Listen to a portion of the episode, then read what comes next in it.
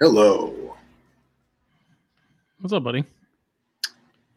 I'm uh I almost didn't make it on time. What? I guess my my roommate's home and my dog just found that out. But I, I I almost didn't make it on time. I was sitting there contemplating the the the existence of humanity in my mind and I I nodded off and I woke up and I was like what time? there's a there's hundred and four there's 146 seconds until showtime. So I slapped myself together and here we are. Well, you're here. That's all that matters. That's all that matters. Um, this is episode 68 Yeah. Snakes and Stogs. Um, we will be joined by Brent Schultz of Venom Life Gear, uh, Asclepius Snakebite Foundation, uh, Venom Institute, Get Hooked. He we talked about it Thursday, and he wanted to come on, so we were like, "Do it, man." So I don't know if we'll get to sort of the like the thing I had planned to to chat about. Um, Okay.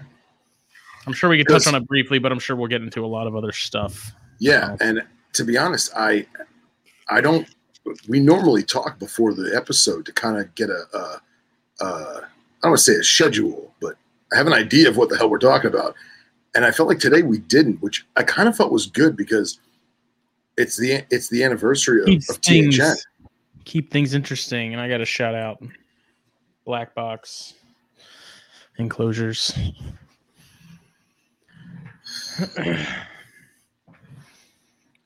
So I reached so- out. I, I reached I reached out to Jake this afternoon to see if I can get him to make a cameo appearance. Unfortunately, he wound up working quite late, and uh, he will not be able to join us this evening. But Nine he gives, o'clock. he gives everyone his regards, and he'll be joining us sooner than later. So, just want to throw that out in the ether. Sweet. Let's see if I can get this to adjust a little bit. That'll do. Uh, what are we smoking upon? This Well, evening? Because you told me that it's it's three years anniversary of the Herpetoculture It's Network. three years, like two days ago, but What we're celebrating tonight. that's right. So I went out because I needed some new sticks. I went out and got something a little out of my wheelhouse. I got the Padron 1964 anniversary. Very nice. Is that like a Lonsdale, a Churchill? I think it's it's basically a box press Churchill. I don't know what the hell they're calling it. It looks long. Yeah, it is. It is quite long. It's longer than I'm normally longer than I'm normally used to. So Raj did some reorganizing over the weekend while I was off, and I completely forgot that we had these. Uh, it's not going to focus, but these My Father, um, limited edition 2018 10th anniversary. That they come in their own coffin and everything. And Very then I cool. had a Dunbarton Tobacco and Trust Nacatamale. So I've not had one of these since we got them in. When we first got them, they were all right. I mean, they're like twenty four ninety five, so they are a little high. Um, and I wasn't crazy about them when we first had them, but we've been sitting on these for a hot minute, so I'm wanting to see if they got any better. I'd be willing to bet they did. So, um, this is Johnny Bear said this is my first time seeing this live, and I don't know what to expect, uh, what I expected y'all to look like, but I definitely expected Phil to look a little different. well, nor- normally I don't have this outlandish mustache. Uh, normally I have a a lush beard like Justin. Um, hey, there he is. Are you Look, staring dude. at the sun? Yeah, man. Dude, what is this like a look like you're about to get Like a- abducted You do. You look by like, like aliens. are there cows nearby? Is there green light? We're here. Whoa. Yeah, so I did this today. Yeah, you did. That's a real thing. Clean it's, only, it's only been like four days since we talked to you. No, less, I think. You had all that hair and now it's gone. Now we just Sure. need to give you like mind powers and give you an electronic wheelchair like an X Men. Yeah, right. I'm okay. And yes, uh, Can you guys still hear me? Yeah. Oh, good. Then this thing isn't doing a thing. All right.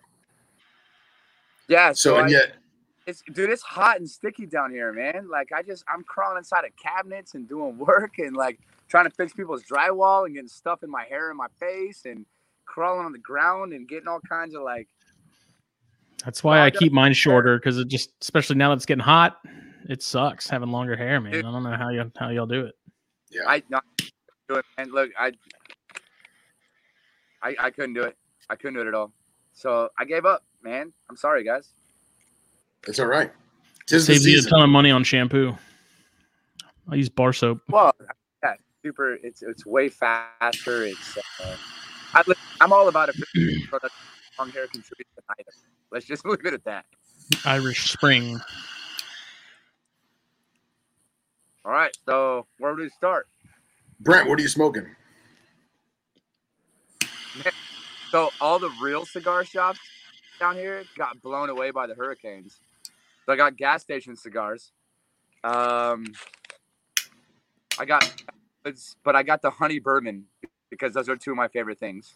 Backwoods are not bad cigars, I will say Dude, that. of all the gas station cigars, those are the best. If you're gonna go gas station cigars, you got to go backwoods. And if you're gonna do it, honey bourbon is my my choice, man. But I got this. Hey, Oh, nice.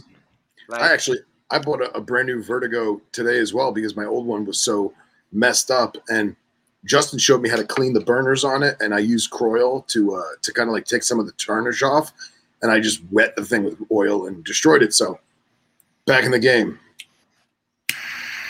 Yeah, so this has its little uh Oh yeah, the Little- coffin. little coffin. And then I have a Dunbarton Tobacco and Trust Nacatamale as my round two. I, I said it's our three year anniversary. I was like, I'm gonna ball out and my favorite part about that entire last sentence is that you can't even spell that. Nacatamale. I bet you could. I'm joking, Justin. So what are we? Ta- so do you have anybody? I can read. Yeah, yeah, we got a good handful of folks here. I got some Rick James on. Some of our regulars, some some people that are watching this for the first time and they're scared away by my physical appearance. It's good. Yeah, man. I, I, I t- to be honest, man, I was really hesitant about doing it all, but I was like, you know what? Like, it's it's so easy. It'll it'll grow back. and two, And, and it looks good, pop man. out. I'm interested in a lot of things right now, but impressing people is not on the top of that list. Also, also like first of all, yes, it can grow back, and two, um, man, I saved so much time and money, and there's there's a lot of people out there that look worse than me with the bald head, so I'm like, I'll take it, man. Very true. Yeah, like Dan Colgan. Oh, stop it. is, Let's- Dan, is Dan even here to defend himself? I, I don't think so. Oh, he'll listen to this later. He'll be very upset. Look at this bug. Dude, it was they were brutal over the weekend here. There's a, like these midges are just going nuts from my lights, man. There you go, everybody. Nacatamale. Nacatamale. Nacatamale. I feel like it's it's it's Japanese Mexican fusion. Yeah, Moist, you can knock Muestra de things Saka. I mean, Ah, Ow. So, uh, I speaking of snakes and stogies, I went to Augusta for the Show Me Snake show Saturday. And Oh, yeah. met or not met. I met Thomas before, but met and hung out with Thomas at the show. We wandered for a little bit, and then we went to a shop in Augusta called Top Shelf. Um, hung out there, smoked outside on the little porch thing, and I smoked a uh, got a fire that I was really disappointed with. Um, having never had one, I was kind of all the hype and stuff. I was kind of expecting it to be something really Did you good. did you get one of those super squishy ones? No, this one. So this isn't the same one that you showed me earlier with the black Okay. band, the secondary Yeah. black band. This one was like just red and gold, and I forget what it was called, but it just it, Okay. it wasn't worth the the money. Um, Yeah, the uh, the new tobacconist at the, my shop, uh, he's been the guy's been working there for a year as like uh, uh, a catch-all kind of guy, mhm. and then they finally promoted him, I guess, about a month or two ago to full to the tobacconist, and uh, the the kid knows his shit, knows way more about it than me, and uh, he was like, "Listen, if you like this, this, and this," and it was funny because you could tell that he's he's at the Justiny point of I don't know what your taste buds are, so I can't give you a recommendation. But by me giving him, hey, I like this, this, and this, he's like, oh, well, have you have you tried this one? Right. He goes, feel, feel the texture. I'm like, okay, it's a little off the wall, and I did. And I touched it, and like, it was it was a dark Maduro, but it was very spongy. Mhm. And he was basically saying that everyone likes it because of its, I don't want to say viscosity, but you know what I mean, its sponginess. But Yeah. I'll give it a try. Yeah, and then Vic asked, "Did I stay for the auction?" Uh, I did not. I ended up actually. So we went uh, to that cigar shop. Then we went to Chili's. Casey Cannon met us. Then we went back to the You show. finally got your chilies. I did finally get my Chili's. Tell So us all took- about those honey chipotle crispers. I ordered extra, and it was amazing. And the lady looked at me like I was crazy when I was like, "I want the honey chipotle chicken crispers, and then I want more honey chipotle chicken crispers." Did you have your street corn? I did. I knew it. That man loves his honey chipotle crispers. That's why I got like five chins. Item already, Uh, scared, bro. That's right. Everyone's like, man, you probably look awesome without your beard. It's like, no. Um, then we went back to the venue because I brought the Cyania up with me to, uh, well, one was Thomas's and the other two went to Terry Burwell, who lives up near Thomas, as it turns out. Um, and I went and I, I bought some cork bark rounds while I was there. Some of the like the two biggest ones they had at the show for the, the female jansenii and the Tanimbar.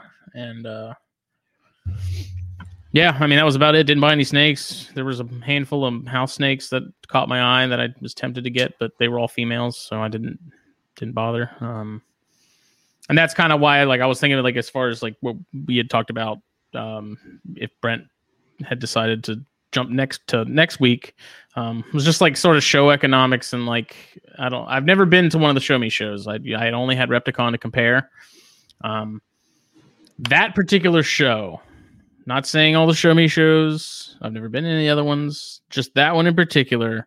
Thomas can vouch for this. Casey can vouch for this. I'm not even exaggerating when i say like 95% ball pythons. That's fair. There was like three now four tables that had crested geckos there was two tables with invertebrates one table with dart frogs um ahp was there so their usual kind of monitors and and fair, amazons identical to a Repticon show.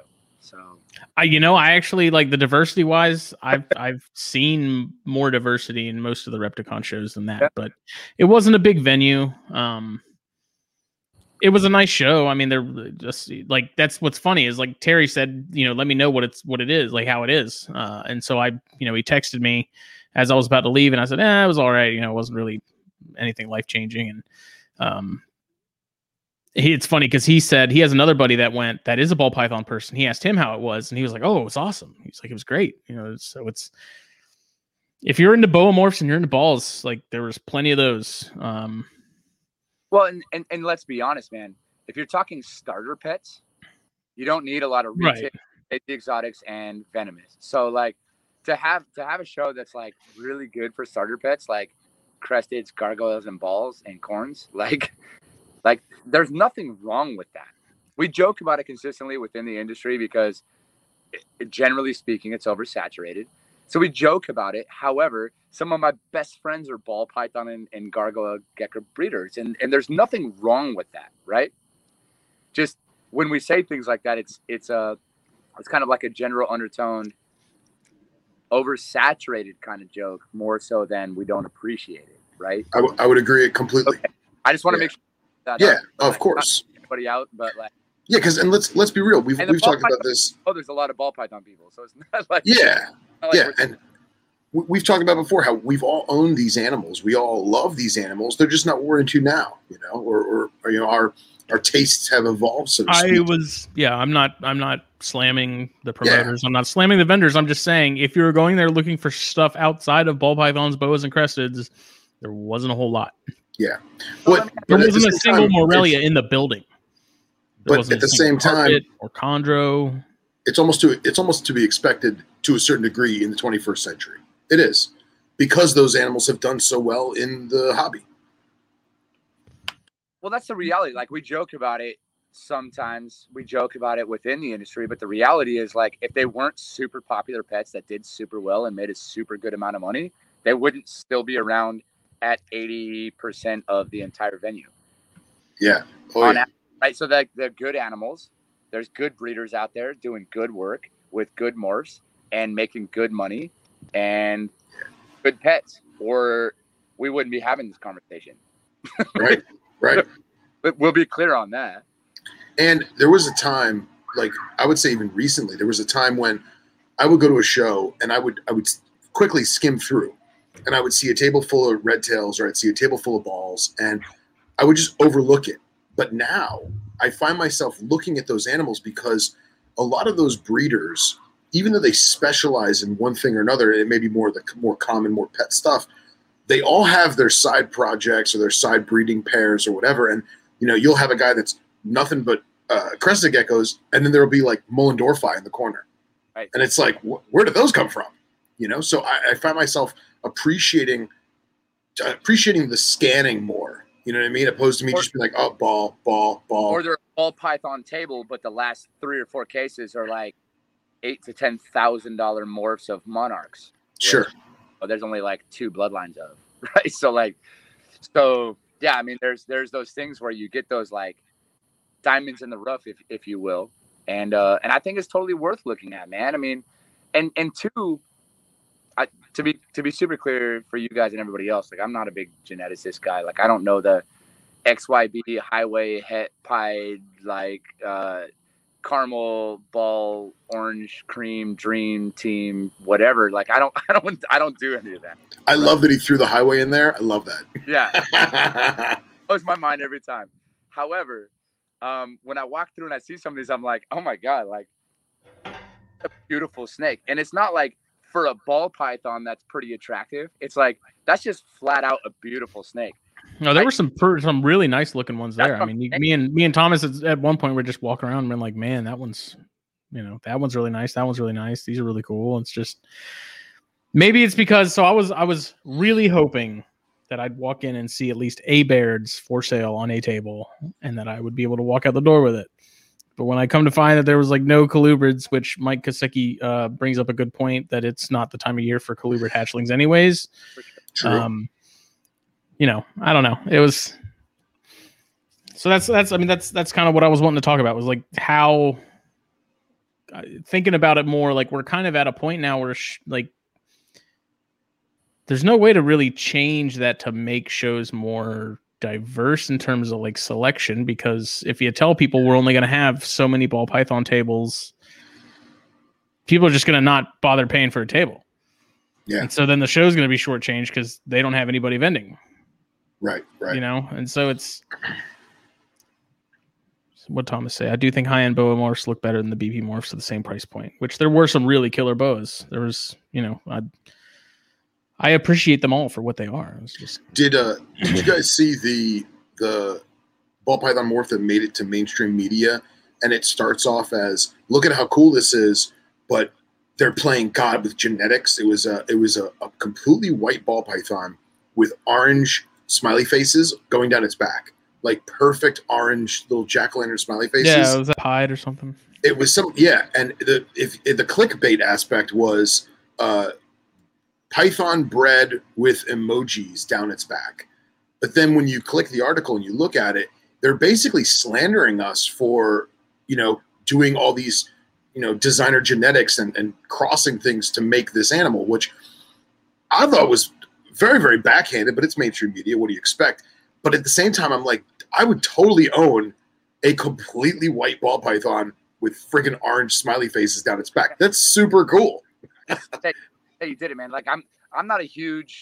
You guys know me. I'm a venomous guy, right? Like I'm not a huge rat snake guy, and I'm definitely not a huge bull snake guy. But when I had the opportunity to own a bull snake corn snake hybrid that was precisely 50-50 on the patterning, it was a Wow. six foot bull snake with corn snake coloring, bull snake half keeled scale. Some splotches on the belly, but not all of them. Hmm. Bull snake head that could hiss with corn snake markings. That's It was- crazy. 50 split ever.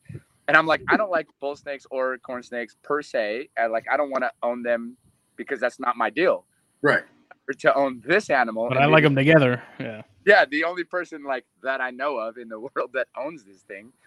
Yeah, I'm in because it's a Yeah. spe- that like I get to say I get to do.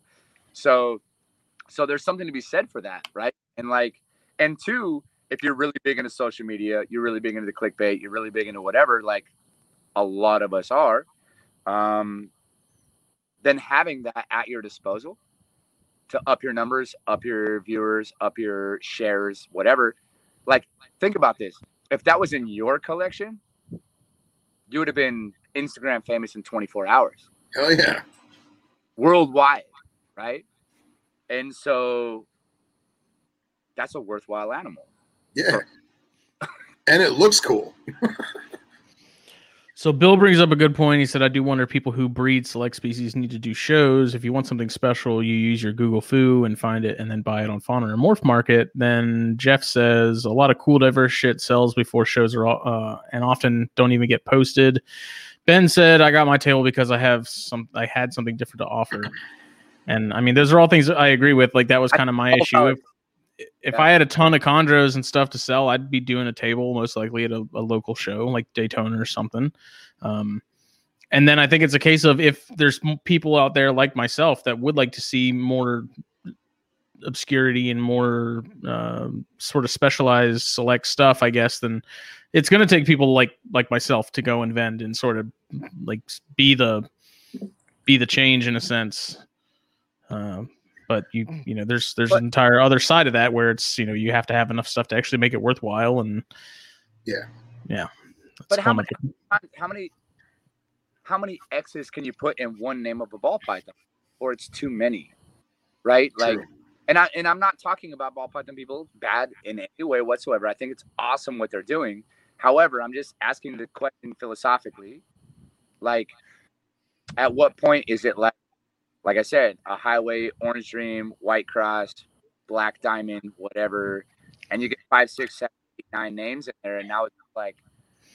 I, if, if there's a dog and you have a pit bull and a German Shepherd mix, it's called a mutt.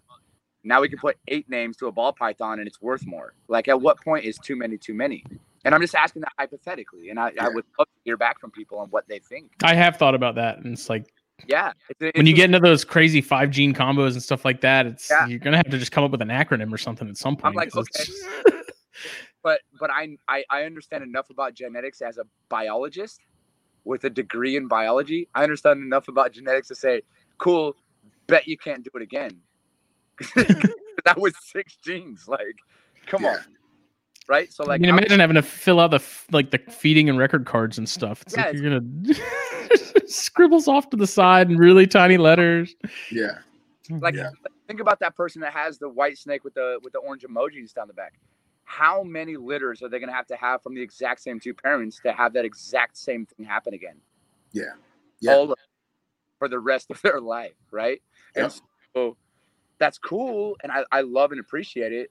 But I'm just saying philosophically, from a genetic standpoint, how does that work? And honestly, like I really don't know. If there's somebody out there that does genes and ball python, whatever that does know, please chime in because I, I don't know, and I'll be the first one to say that. I have no problem being that guy. But I'm just uh, that's the kind of stuff that I think about, and I'm like, that's six genes, man. Yeah, it looks cool, but reproduce another snake that looks like that. Yeah, there's a guy locally to me who's a, a big ball python breeder, and he's probably got close to a thousand snakes. And basically, when he does like a Punnett square, it's like three of them combined. You know what I'm saying? Like he he, he drew one out for me like out of his memory, and like it's like three Yeah. grids combined. I was like, dude, I can't do, you know, nine times four. Like this is, you know what I'm saying? That that success rate is great. What did, what did Johnny say? What did that What did that say, Justin? Johnny? He said, uh, he said, people thinking about getting into shows for the first time. Uh, what does it take to get started financially and inventory wise?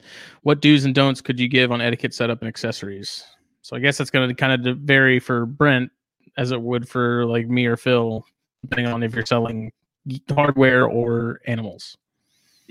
Right. We're we're one of the. We're How do you manage to? How do you guys navigate the inventory thing? Well, easy. We don't have to feed it. We don't have to water it. And it doesn't move. That is true. That is Well, very true. shirts, especially like the lady down the street. That's that's way different than what you got. well, like your five X shirts, you're probably not going to bring as many of those as you would like a two X, and then like your extra Oh. extra smalls, you're not going to bring a ton of either. Like, how do you how do you So, mo- get the most efficiency out of out of stocking up for that stuff? Yeah. So I bring a few extra small, mostly medium, large, and extra large. About a third as many 2X, two to three 3X, and then I stop. I can offer in certain shirts 4X, 5X, and 6X, actually, which Didn't even know that was the- possible. No, that was a thing. That's that's a big dude. I've already That's a been 10. two X shirts in in two years, but still, that's a lot in my mind. Yeah. Um, but so I offer all those. I don't bring anything over 2x to a show. Occasionally we'll do 2 3x just cuz um no offense, no disrespect, but there tends to be bigger people at reptile shows. Sure. That's a regular thing or I wouldn't make them. But I sell them. In 2 to 3 shows I'll sell both my 3x, which is why we offer them. It's nothing But then Yeah. on the smaller side, I go down to extra small in I only go to small in men's and then extra small in women's. And that's it. I can sometimes in certain fits get smaller than that, but I don't offer them. If they want it, I can special order it. I can take their order, take their money that day, and then ship it to them for free, just like they bought it at the show. And that's Okay. the reality is you're absolutely right. Like we can't offer everything all the time.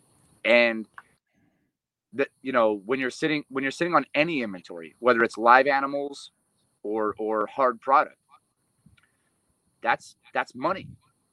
Like we may pay twelve thousand dollars for these shirts, but if we sold them retail, it's worth 18, 24, depending on the product and the price markup and whatever else is is fair. Um, alternatively, with animals, it's the same thing. Like you had them for free, you had these six ball pythons for free, but it costs you time, feeding, water, money, housing. Like, what are they worth to you? What is the market value? What's the supply and demand? So all of that matters. But when you're sitting on inventory, it doesn't matter what it is. You could be sitting on twelve thousand dollars in inventory in snakes, and twelve thousand dollars in inventory in shirts, and we could have three tables each. Like it doesn't matter, right? So that's what it really comes down to is the supply and demand. So when it's when it's getting tables for us and getting into it, let's just say this: he's not wrong. When it comes to getting tables, you have to have inventory. Don't get two, three tables that are, depending on what show you do, seventy-five dollars to two hundred and ten dollars a table, and go get two, three, four tables if you only have eight crested geckos, right? Like, but at the same time, if you get four tables because you have 200 crested geckos or 150 ball pythons, and you get four tables at $185 a piece, but at Repticon you're selling eight a piece, and at NARBC you're selling 34 a piece.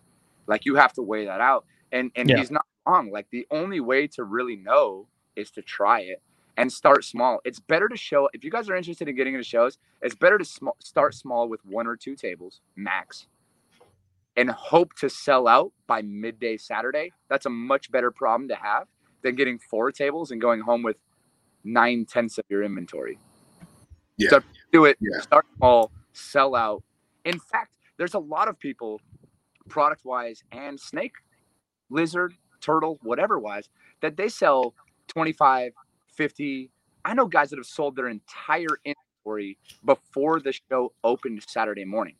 They sold it Friday night while they were setting up to other vendors. They showed up Friday, set up their tables, sold everything they owned, their entire collection, the whole table to somebody else Friday night, and then didn't their their, their table was blank for Saturday and Sunday, just sat empty. That's a much better problem to have, right? So start Yeah. small.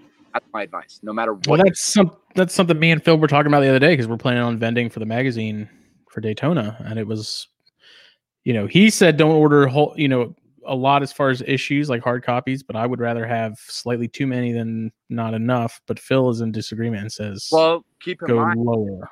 I hate to say this as like as a product vendor and a guy that has like you know a few different businesses doing hard products. Um, But I'll, I'll tell you right now, from a business standpoint, for you and everybody listening, that um, by not bringing enough, you create a sense of urgency. Yeah. Uh, Phil had brought that up, and I don't disagree with him. I don't know. I just didn't want to be the guy that, like, hey, we have a magazine. Cool. Can I buy one? No, we don't have any. They're all gone. Because we only brought. Yeah, but you're not. You, but you're not going to say it like that. It's I'm not, not going to be... bring like a semi truck of magazines, but right. I want to. I want to find the sweet spot where it's like we have plenty sure. to carry us through the weekend, but not so many to where I'm taking ninety percent of them back home with me. Right, so that, and that where we fall in. Go ahead, Phil. You first. Please. No, well, real quick, I was going to say is, I come from a business where if you don't have it, you can't sell it, and and I would much rather have more of something, knowing that it's going to sell, but at the same time, I don't want to. I don't want to bite off more than I can chew. You know what I'm saying? So if it's a difference, just speaking about magazines, I would rather get 150 magazines 50 of one issue, 50 of another, 50 of another, right? And sell those out completely and then say, hey, we sold out, but you can go to our website, you can buy them, the shipping, you know, here's a promo code for the show to take, you know, two bucks off or whatever it is. And then again, like Brent was saying, it has that demand there. So, oh man, if they sold out all their magazines, I got to get a copy too. I'll go online and who knows, maybe they fill their shopping cart online, you know? you're better you're better off trying to sell those last two when there's only two left because they know that if they don't do it and they come back in an hour, they're probably going to be gone. Alternatively, you have the option to do what we do and split the middle, where we'll bring quite a bit of product. I mean, we bring tens of thousands of dollars of shirts and hats and whatever. Like that stuff's not yeah. cheap. And when you're sitting on apparel inventory, it's not like snake inventory. Like we paid what we paid, and and you know when you have baby snakes, you didn't buy those. You have money invested, whatever, food, time, water, housing, whatever. But like, if I want another 300 shirts of a new brand, like I have to buy them up front. Like that's it's not like yeah. babies. I can't make my shirts have more shirts. like like I have to physically pay out of pocket to make more. So apparel's a whole nother animal. Like start an apparel company, he says. What a terrible idea. That was well, I, I just realized like you're like the perfect person to talk about this because by the time Daytona rolls around, we're gonna have over 20 issues. And so that was another thing that me and Billy had talked about, and I'm sure I mentioned it you to Phil was was how many of each do you bring? Like you don't. Yeah. I like I, I keep uh, telling Billy I don't know how many I should be ordering and how many of each because. ask you this: How what what is your format? Do you are you taking Squarespace? Are you taking credit cards? Are you taking cash only? Are you taking checks? Are you do you have a, a Shopify account or is it through a website? Because like us, we have a Shopify with the POS. So I could literally take credit cards on a Bluetooth chip, slide reader. I can type it in. I can have them literally, I hold up an iPad. They can type in their information and order it right there. I can be like, oh, what's your last name? Phil, Phil, what? Knobtails? Cool. Make it, make for a 100% discount. Knobtails, click. All right, now take your order, put in the code Knobtails, and he gets a 100% off shipping which is the exact same thing as buying it at the show. Mm-hmm. Bring half of my inventory to the show. For those who don't ask or whatever, create a sense of urgency. But when I get home, I had 13 people pay at the show. They gave me physical cash on Saturday morning. I ship them out Monday morning and I pay the shipping because I didn't bring it and that's my fault. Yeah. But I, I have that option, right? So I get to split the difference where I'm like, cool, I don't have any left in stock. However, I do have them back at the shop. So why don't I sell it to you at my show price? I will pay the shipping if you fill this form out right now. Now, not only are you the good guy, they got to order something that they didn't have. It saved you from bringing half of the issues time, money, space on tables, and everything else. But they feel like they're getting a good deal. And I'm not trying to tell people out in there, you know, in the crowd and their listeners that we're tricking them.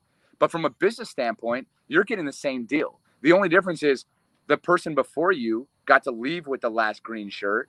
Yeah. You have to wait four days for years, but you paid the exact same price. They just brought theirs home today on the plane, which took up luggage space, and you get theirs shipped to your house. Alternatively, depending on who you are, that's almost a better option. Yeah. Right? Like snake yeah. hook think about this when people fly to the shows and they're like, I want a 40 inch hook, but I, I flew here and I don't have a check bag. Cool. Buy it today, fill it out on the iPad. We'll take your money and I'll ship it to you on Monday for free. Shipping's on me. And we offer that. So now I give people an option who flew from California to Daytona, did the show, and flew home to get the hook three days after they showed up. So that way we get the opportunity to not only make it a better business deal for us, carry only only some of the inventory instead of all of it, take up four tables instead of eight, which I could easily fill, which saves us six hundred dollars a show, if not more. Right. Alternatively, we create a sense of urgency for people who don't know and or ask. We give them the same option, and we give more people options that didn't have the chance to take a 40 inch hook before. Now they have an option to buy a 40 inch hook today and pick it up at their house four days later. So we actually solve more problems um, doing it that way. So Yeah. Makes sense. yeah, hundred percent, man. So I, I highly suggest, no matter what you do, Justin, I highly suggest leaving some of the issues at home. If you have 30 of each issue in stock right now, leave 10 of each at home. If you have 50 of each issue, bring 35, leave 15 at home. And the reason I say that is because if you run out on Saturday at noon, you can stay at your table for the rest of Saturday and all of Sunday, continue to sell the one last copy you kept for you that says sold Yeah. but you get to show people what they're going to get and continue Yeah. to you don't even carry inventory in physically but you just pay the shipping now Yeah. yeah from a business standpoint it costs you a little bit more but now you have 50 issues out there pre-sold instead of 35 and now you're hoping somebody finds it online and and pays the shipping it's a better deal man like that's my opinion Yeah, because how many how many of those people that you, it's a great it's a great concept because how many of those people are going to say, oh yeah, you know what, I'll just I'll just buy it later, later when I get home, you know, maybe And they, never they get do. the, and they never do, right? all of them Yeah, all of them. I'm gonna come back to your booth. come back. Honest to God, dude, I'm not even joking. And I'm giving a little tip to your listeners, but that's fine because they deserve it because they listen to you guys all the time. So I get it all the time. People are like Saturday at one o'clock, like, oh, I'm gonna go look around and then I'm gonna come back. I'm already. I look. I look over and I'm like, I'm not coming back. Dude, they Yeah. never- but when when when 4:30 rolls around, they do last call shows. You know, tables closing at five o'clock, and that person comes back. Hey, do you still have that hook? And I'm like, dude, I actually do. In fact, just for that, like, I'm I'm gonna hook you up. Like, I'm gonna give you an extra discount just because nobody comes back. But the fact that you did is crazy to me. Um, because you're right, dude. When people say they're coming back, they never come back. And So see, I- I'm the guy that says, "Oh man, I, I I got I got something going on right now. I'll- I'll be back later," and then I come back and it's gone. I'm that guy. I miss out because I didn't buy it on the I tell spot. people that straight up, man. I'm like, listen, like I, I got two left. Yeah. Medium and a large. Like, if you don't buy it now, I'm, I'm not gonna hold it for you. The only way I'm gonna hold it for you is if you pay for it. Right. Now, you guys, you guys, because you have magazines or whatever, you're gonna do magazines and and uh, I would highly suggest shirts well. But if you're gonna do magazines and whatever at your booth, um, shirts you'll need size, but magazines you don't need sizes. Like, just bring a certain amount and you know from a business standpoint it creates urgency whatever and and if people want it they want it right? They're going to get it. At the same time how much how much do you want to work man? Every time you load the trailer and unload the trailer and you got to pay for table space and the difference between three tables and four tables at pomona is $185 Yeah. like that's a lot. Yeah, you better sell an extra 100 magazines Yeah. that you have to lift and carry the extra five boxes that that took to make it worthwhile. So from, from a business standpoint, it's tough. And that's why I suggest, man, it's better to start with one table and sell out at noon on Saturday. That's a way better to problem to have at shows than show up with 150 ball pythons and go home with 149 Yeah. and you bought three tables. Like, Yeah. oh yeah, I- I'm just saying, if you're getting back to Johnny's point, like if you're doing it and you're getting started in shows, it's a better way to go, man. Start small. Yeah. And that's, I mean, that's we, me and Jake. One of the very first episodes, I want to say it's like maybe the third or the fourth. We talked about um, like vending shows and how I'm of the opinion that I would rather do some local ones where I'm not having to pay a ton of money for gas, a ton of money for lodging. That only ups the, you know, what you have to cover basically in sales. Um, like you really want to make it worthwhile, you know, like like Daytona and and Tinley and stuff. Those I guess would probably be exceptions because if you're going there anyways, there's like the social side of it. But you know, like vending me vending a show in Nashville when I a don't have a ton of stuff to sell for me isn't really all that practical because you know uh, there's a chance I might break even, but I'm not going to bank on it. You know. And two, there's a lot of people out there, man. If you reach out and start making friends in the industry, there's a lot of people out there to be like, listen, man, like I only have a half a table worth of shit. So come and put your stuff on my table and they'll share tables with you. Or I bought two tables, but I'm only taking one and a half. Dude, when when when Get Hooked, when we did our first show ever, there was actually one show we went all the way out to Arlington for the NARBC, and they didn't have from Florida. So I flew in from Denver. Woody drove in from Florida, and we didn't have a table. Dude, like wow, worst case scenario, bro. And this is just before we even owned Venom Life, before we even started the apparel. And uh I'll never Sarah Davidson, man. Like 100%, I'll throw her out there. Plano, Texas. Love her to death. She she stepped up. She was she was with uh, you know, Plano Geckos. Um and she she was like you can have half of my table. Like no joke. And she her stuff to make room for us. We set up, sold out. We promoted her stuff, she promoted our stuff, and we've been good friends with her ever since. And like honestly, that was that was a big start for us. And that was on Mhm. but if you ask people, man, like Oh, we do it all the time with Billy's in Daytona. We're like, Billy, leave some empty slots in your in your display because we almost always have some stuff between like you know Right. us two and Casey and it's like sell but this if you don't have animals, if you have five animals that you want to sell, you could probably send them with somebody else. Oh yeah. Get a commission, dude. Do a 60-40 split, 50-50 split. Like there's options, right? Sure. So just things to think about from the business side. Like it's it's it's hard to get in shows. We did there's there's been a couple times that we did 18, 20 shows in a year. Yeah. DNA Reptiles, you know, Andy Hine was uh Southern Reptile Supply. He did in 2019, he did 57 shows. That's more shows than there were in weeks.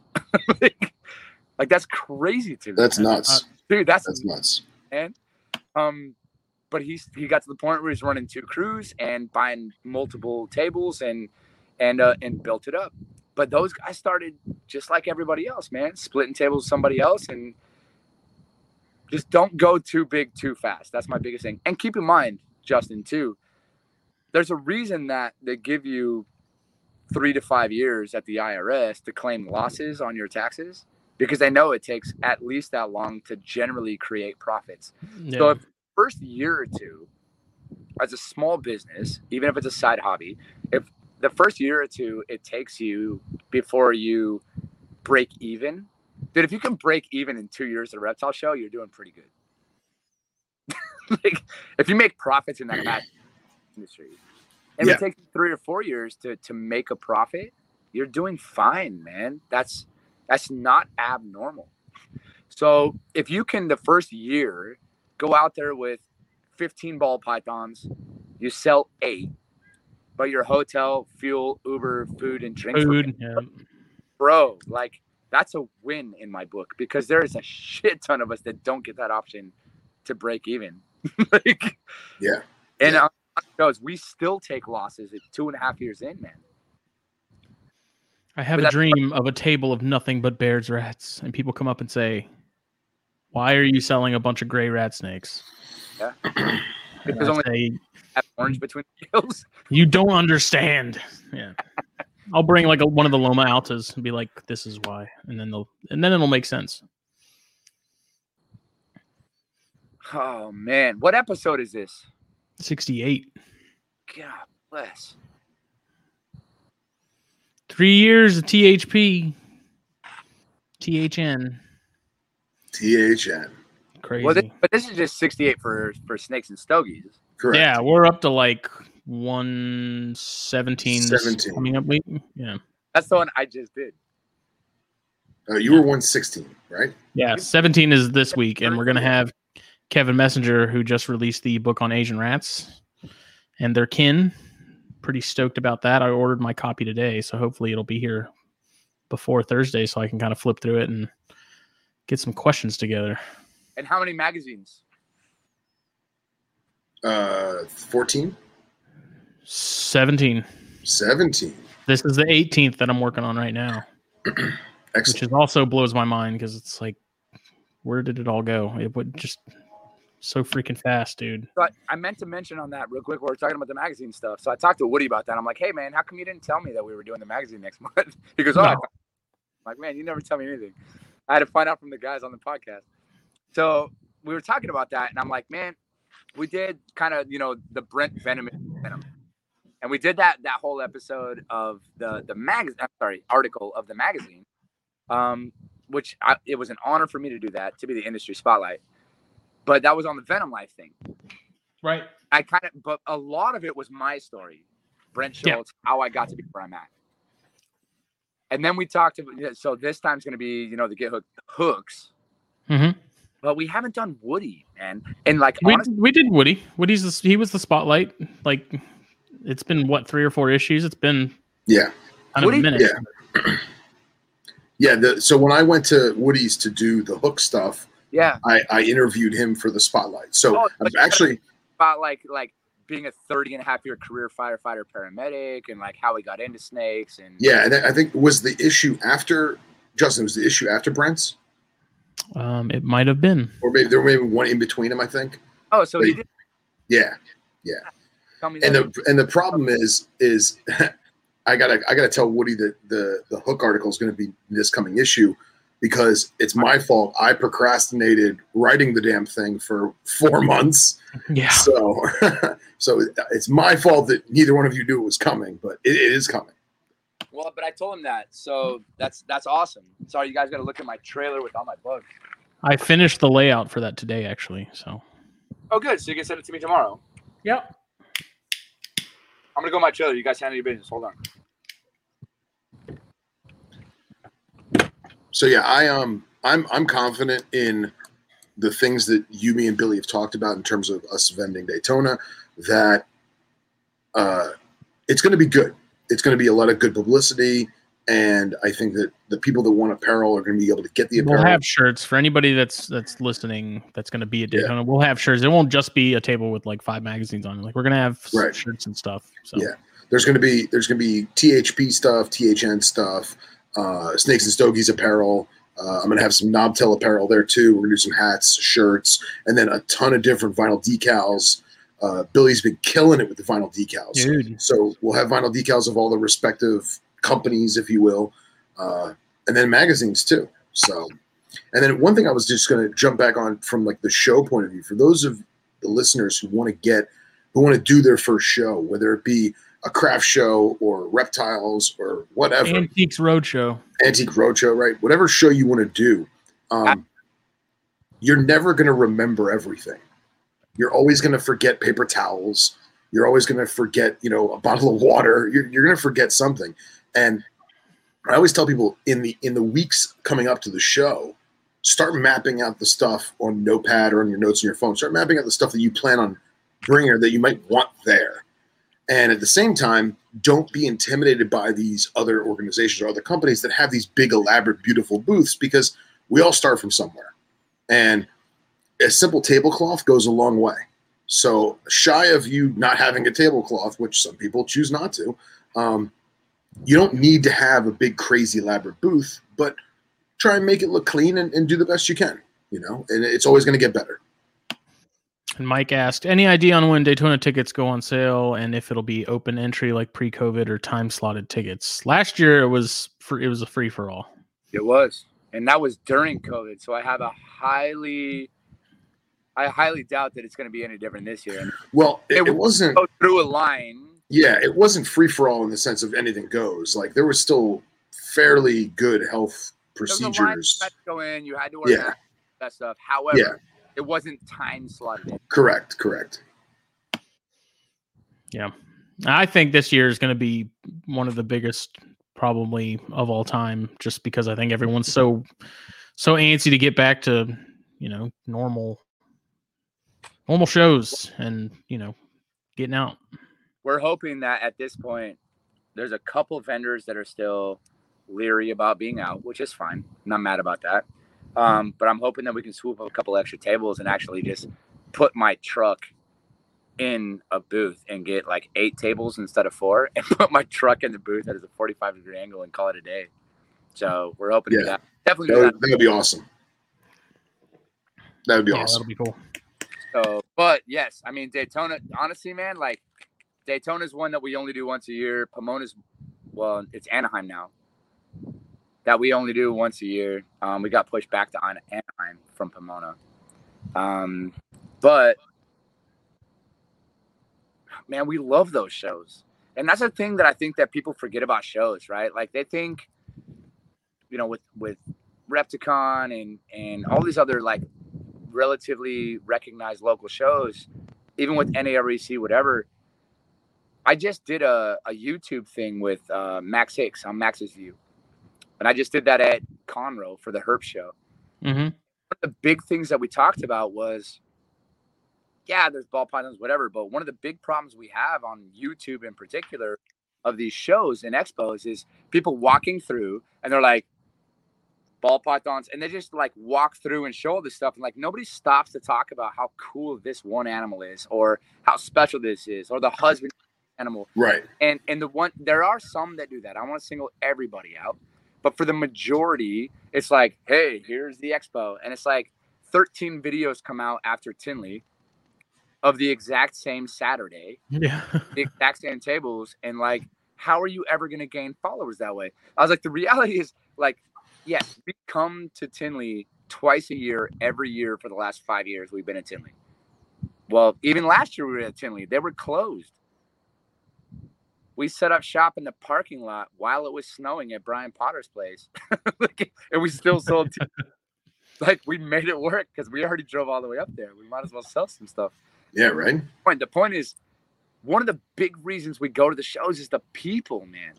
Oh yeah. And I- Yeah. whole thing Yeah. on that. Nobody talks about that. Like you think about the herp community, a lot of us, you know, we talk shit on it every once in a while because it's, you know, it's just what we do. But at the same time, man, I've I've seen dudes like when Chase went through brain cancer, and when and when JT at Reptichip lost his entire house and facility, him and his brother to to the fire and most of their animals, and we've seen we've seen people go through. I mean, everything, every every single sort of major devastation you could think of, from hurricanes to brain cancer to house fires to whatever.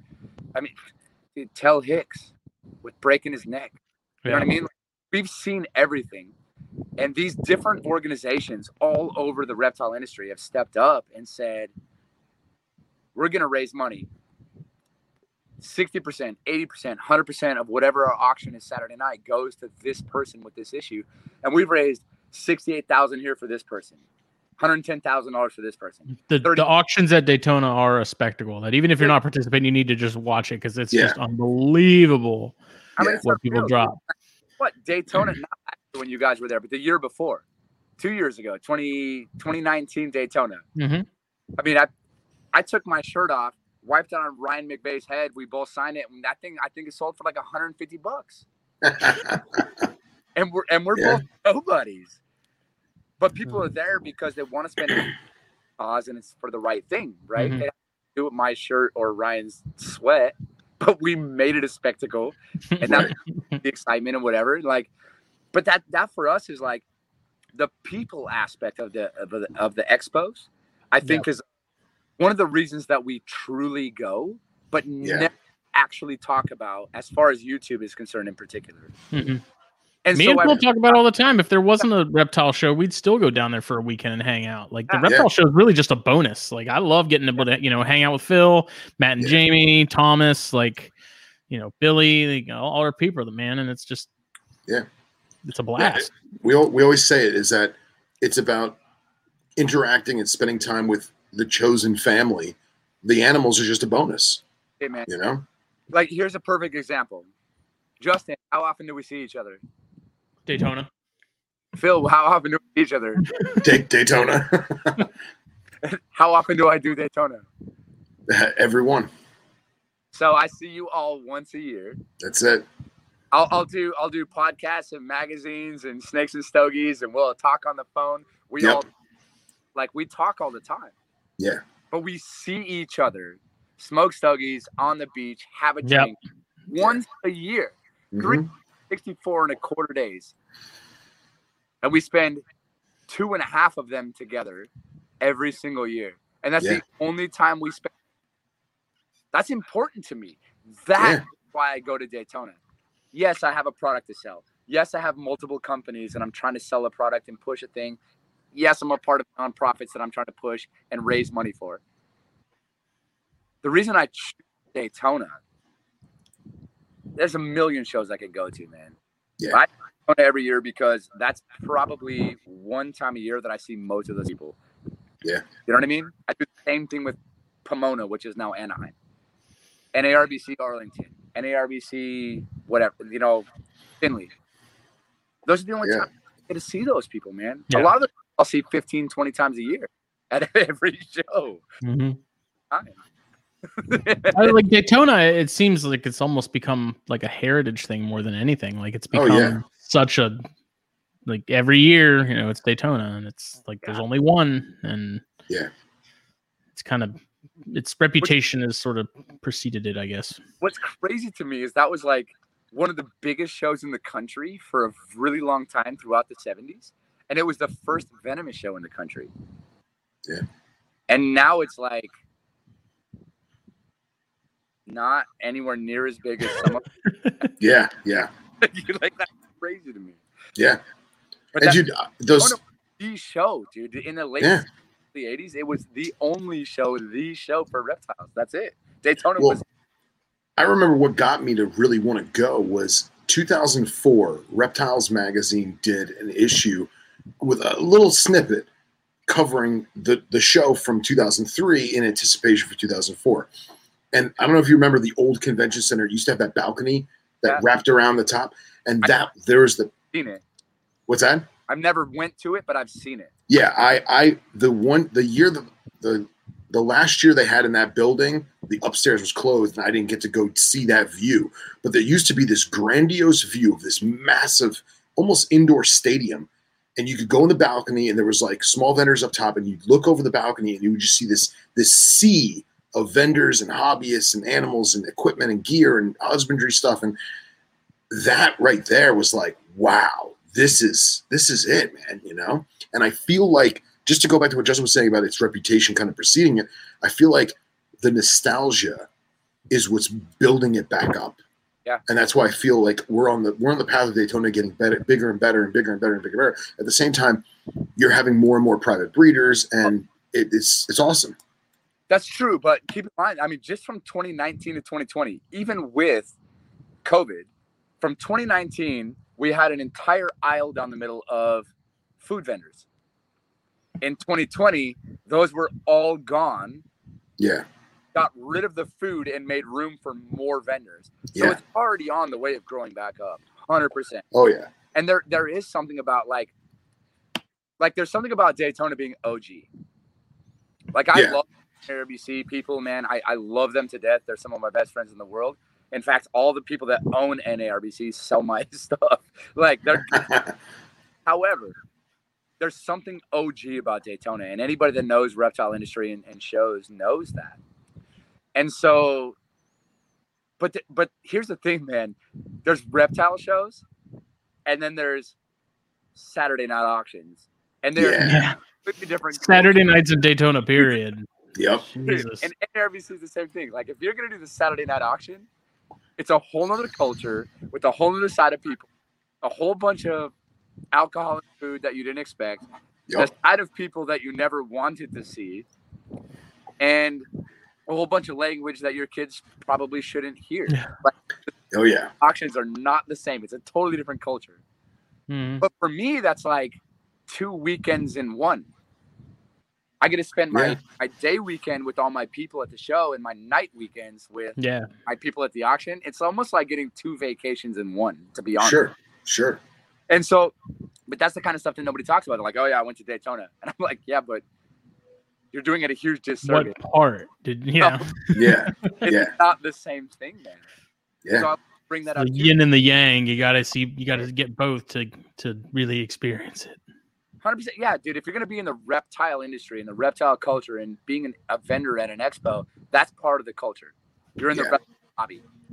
Going to shows, going to NARBC and Daytona and and and you know places like that, that makes you a little bit more exclusive. Like you're more, you're part of a little bit more like the party crowd type of thing, per se. Like the more well-known stuff. Like people don't do 167,000 views on YouTube from Repticons. And there's nothing against. Repticons, but it just doesn't happen. It's the Yeah. NFTs, the Pomonas and Anaheims and like, you know, big well-known shows, including Daytona and things like that. Then you turn around and you're like, yeah, but the Saturday nights, man, that's where like, that's like the only fans for reptile shows. yeah, like, like, I'm not joking. You think about Instagram being a reptile show, the Saturday night auction's the, the only fans. hundred percent, hundred percent. And if you're missing out on that public part of the culture, you're like you're missing out. That's my Yeah. I don't know. I just love sitting on the back porch, finding my my chair, and that's my spot. That's where I. That's where you'll find me. If I'm not at the show, you'll find me planted on that back porch, smoking cigars all day long. And look, uh, Tim Morris dropping bombs. 1990 Orlando. Hell yeah, Yeah. hell yeah. Is that a fire? And I think it was it was it was fire. I think. It was a fire show, wasn't it? Yeah, yeah, it was fire show. I'm was hoping this year we don't have some dude come out, some stranger come out and tell us that we can't smoke on the porch anymore. Bro. Did you Yeah, hear about that? that? Was Wait. that was that was a uh, that was a misunderstanding I because I, feel like not to sound like a jerk, but I definitely would not have handled that as PC. Which part? The voices so- are talking to him in his head again. No, there's their neighbors are arguing. Um, Nice. No, uh, Justin went on the patio with some people and they were smoking cigars. it was me and Thomas. Oh, it was you and Thomas. Okay, there you go. Thomas, until you get kicked off the back porch. And uh, it, obviously, this was times of COVID, and there were certain parameters that were That attempted had to be nothing to do with it. I know. I'm just trying to set the scene here. And someone came out acting as a employee of the resort. They were and- dressed like one too. Damn it! And told Justin to he couldn't smoke there. So Justin was very, very upset. I went and found management, and management walked me outside to show me. He's like, Well, I don't know who that was because we would never tell you that you can't smoke outside. You're on vacation, you're at a resort. And if you'll notice to our left, there are multiple ashtrays because that's our quasi smoking section to make it, you know, more easily accommodating. So I Here's what know- it know what happened. Okay, we were sitting at our table.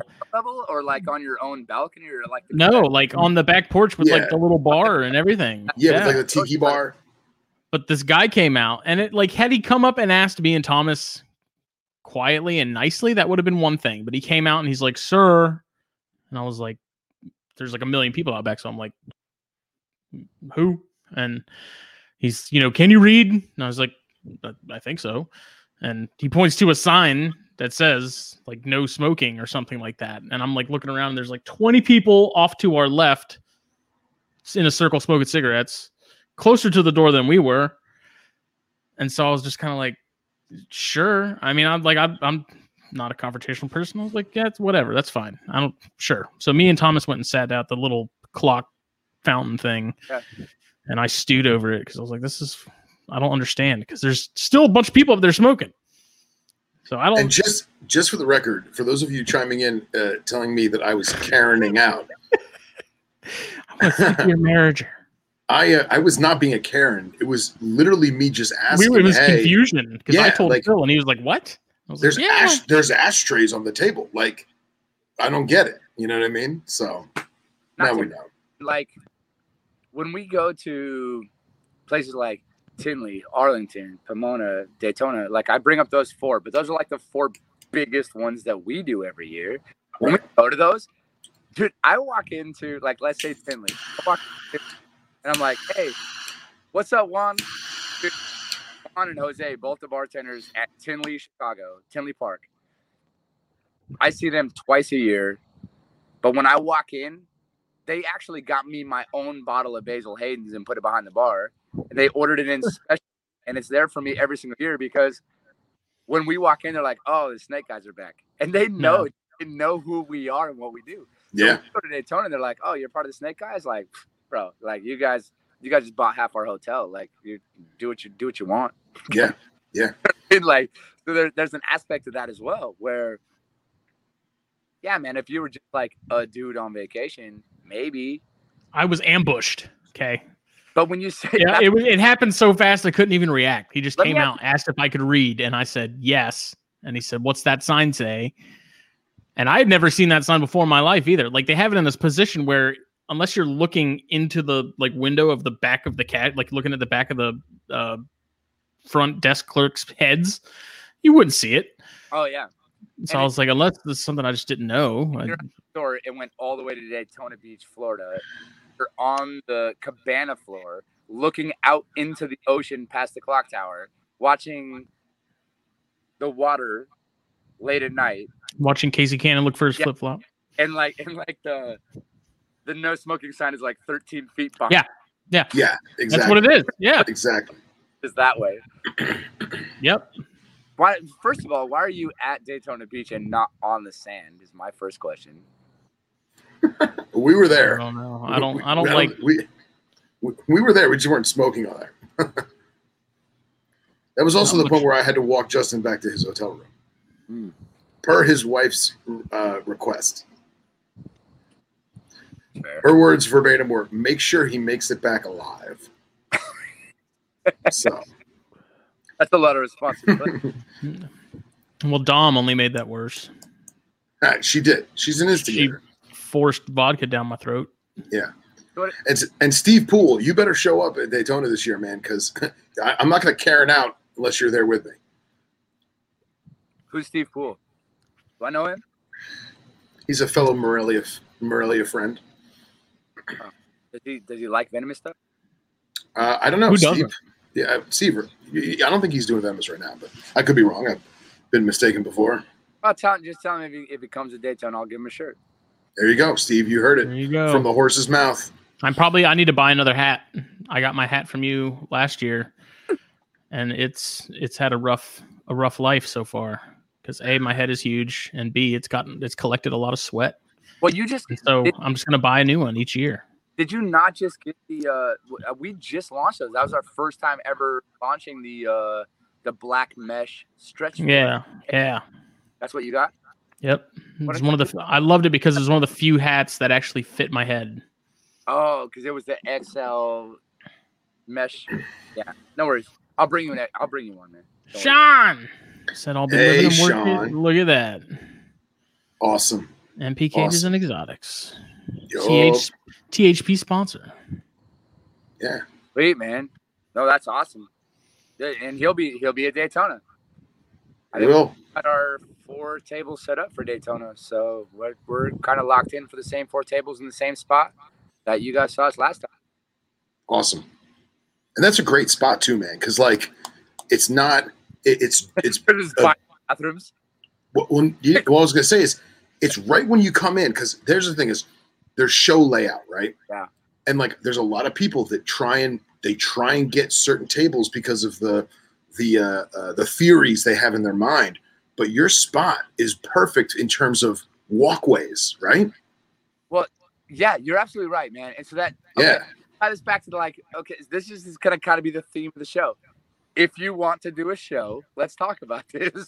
like right the theme of tonight, right? mm-hmm. Let's talk about that because we've talked about do you want to be the first person that, that they see when they walk in? Not necessarily. not necessarily Like, oh, that's really cool stuff. Let me go see what the other 318 vendors has to do. And right. By, ha- do I go clockwise do I go counterclockwise you know what I mean Right. or two, do you want to be the last person on, on the way out the door where they're like, man, I haven't found anything I wanted. Oh shit! Like now I found something that I really want. It's the end of the day. I might as well just spend the money that I already set aside. Do you want to be the last person or the first person? Because being the first person has its benefits. Being the last person has its benefits. Do you want to be in the back corner where they're like, hey, I'll circle back, and you're like, yeah, right, you'll never find. Even if you wanted to, right? There's a lot of theories behind on where you want to be in the show, man. And I think that depending on the show actually matters. Show layout is a huge deal for us. Yeah. But if you, but honestly, like you have to earn that position. Sure. Whether Sure. it's years in, whether it's working your way into that position, whether it's spending more money than anybody else, being a premium sponsor at 10, 20, 30,000 dollars a year, whatever it takes Yeah. to be in that position. Um, other personal favors, whatever you have to do to get that spot. but like, not that I do that, but I'm just saying, like, if you want to have those special spots, like you have to kind of earn that position. But if you want the back spot, it might be easier to get than the front spot. But like, what is the best spot in a show? And I think Yeah. that's a really interesting psychological concept because Sure. you have you know you have a 50-50 shot if somebody walks in there like oh i've needed a hook for a long time i'm gonna buy the first one i see alternatively the Yeah. other like i've really wanted a hook you're the first thing i saw let me see what the other 380 vendors have to to show me and Right. i'll come back if you're the best one there's a good chance they're going to find something else that's better more convenient better price on the way and never come back so like, at what Yeah. point is a good place in a show a good place that's an interesting thing for me and we're Yeah. still trying to figure it out And see, I I have particular. I don't want. I don't want to say it's OCD or like just like my way of negotiating the obstacles of a show.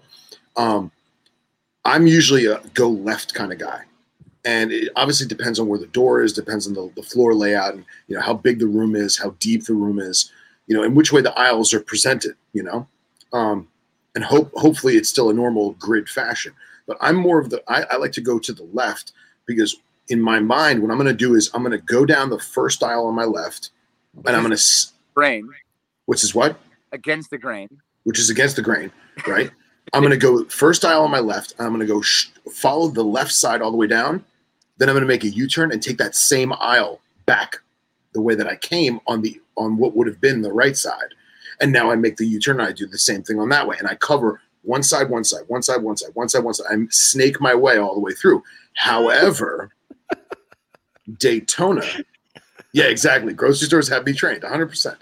But however, in Daytona, and I'm, I shouldn't say this, I'm going to give away uh, one of my personal secrets.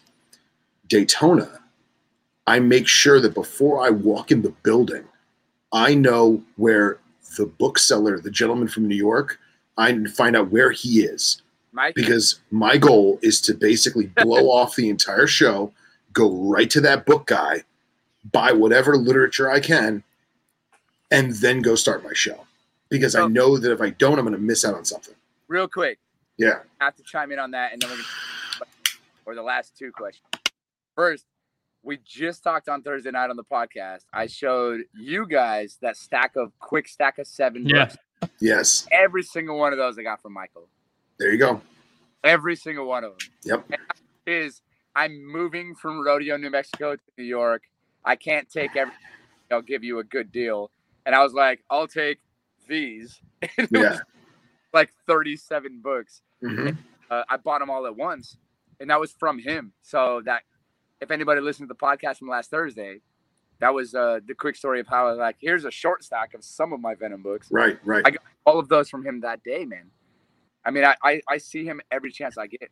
Every chance. Yeah, You know, and, and like I'm usually good for at least two or three books every Daytona. Carly, last this this past uh, show, Carly, I don't even know what she spent, but she got like twelve or thirteen books. Yeah, she Yeah, she she saved space and weight in her main luggage because she lives obviously far away. She had to fly in. She saved space and weight in her luggage, specifically knowing that she was going to come home with with extra weight of books. So rock and roll, what You a know? nerd. you know. And and again, eh, it's also So here's the super. moral of the story. If you guys Yeah. haven't been to Daytona, fucking come see us at Daytona because Yeah. we're all three there. Yeah.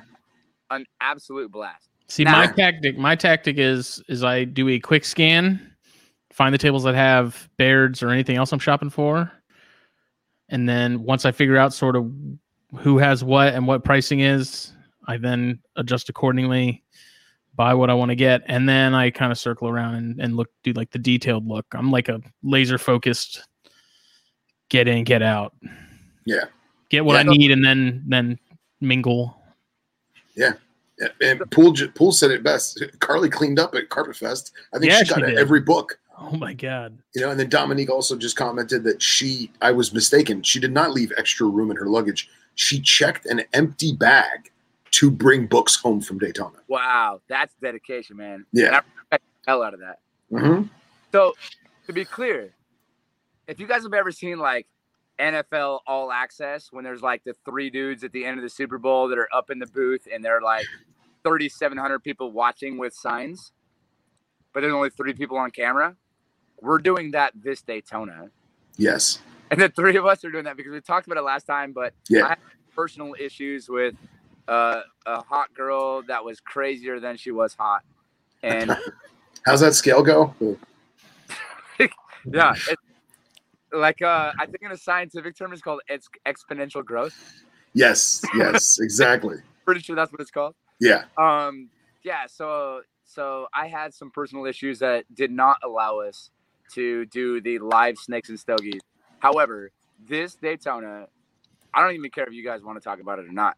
I'm gonna put it out there right now that you, me, and Justin, Phil, because I know Justin's not looking. Me, you, and Justin, Phil, are What are we you are talking about? do a live snakes and stogies. It's Yes. NFL All Access. There's gonna be fans in the back with signs like "I love your mustache, Phil." Dustin. And there are going to be fans in the background, and we're going to do a live Snakes and Stogies from Daytona. Justin, sign my Baird's rat. Mm. There's probably gonna be a bunch of people in the background staring at us like, what the fuck Bill, are these guys I'm- doing? But Yeah. yeah, dude, hundred percent. So I want to throw that out there because we are doing that this year. I don't care what you guys say. Hell yeah. And, and we got to make sure that Billy doesn't have any flat tires. Yeah, that definitely will help. Yeah. Well, yeah. I mean, so yeah, so I blame it on I blame it on the girl, but um, to be fair, that was a huge issue for me. However, um, I wasn't the only one that had issues at Daytona. So Yeah. here's a reality, man. If you go to Daytona and you don't have issues, you didn't do it right. Exactly. exactly. Yeah. like there should be some sort of complication, or you didn't put in effort. That's really down to. Yeah. Because Daytona's a blast, man. Like, there's a reason we all still talk about it. There's a reason it was one of the first shows in the country. It used to be the biggest show in the country. It was the first venomous show in the country, and there's a reason it's still on the map. Yeah. And uh, that's because, shit, man. And his name is Wayne Hill. When you're at the resort and you finish the show, dude, we went and spent like I don't even know what it was. I think there was four of us, and it was like four hundred and eighty-seven dollars for dinner. Oh, that's awesome. got like Australian wagyu beef and like whole like clam and shrimp and crab platter appetizers, like white wine. Like it was crazy. The the, the, the food there is amazing. Then we you went to Johnny what was Johnny Rockets. Yeah, we went to Johnny Rockets oh, because everything had a crazy line. we Yeah, did not get packed. Australian wagyu beef at a hundred dollars a person at Johnny Rockets. I can assure you. It's the one in the basement, like in, in downstairs in the resort, halfway between the right exit and the, the Yeah. west exit. So we went there and it, it was not cheap. However, I mean, it's part of the experience that we go for. And then you get to walk out back and you have a whole cabana. Then you have the grass. Then you have the benches with the sidewalk and the clock tower and the live music. And then you walk 15 feet and you're on the ocean. We're looking at stingrays and shark teeth and, and Casey See- Cannon. like dude you name it i was catching i have video I'll, I'll even post it with you guys if you want i have video of me last year three o'clock catching fish by hand i'm watching them roll up in the tide and i'm just grabbing them by hand just ho- holding whole fish and putting them back Like Gollum. yeah dude it was nuts man like it's that that's part of the experience of going to daytona and like it's not the reptiles are cool don't get me wrong but that's not the only reason we go I have I have one thing to say. that's my Yeah, I have one thing to say to sum up that beautiful, beautiful speech. And this is the one thing that I'm going to say. God damn it. You're the worst.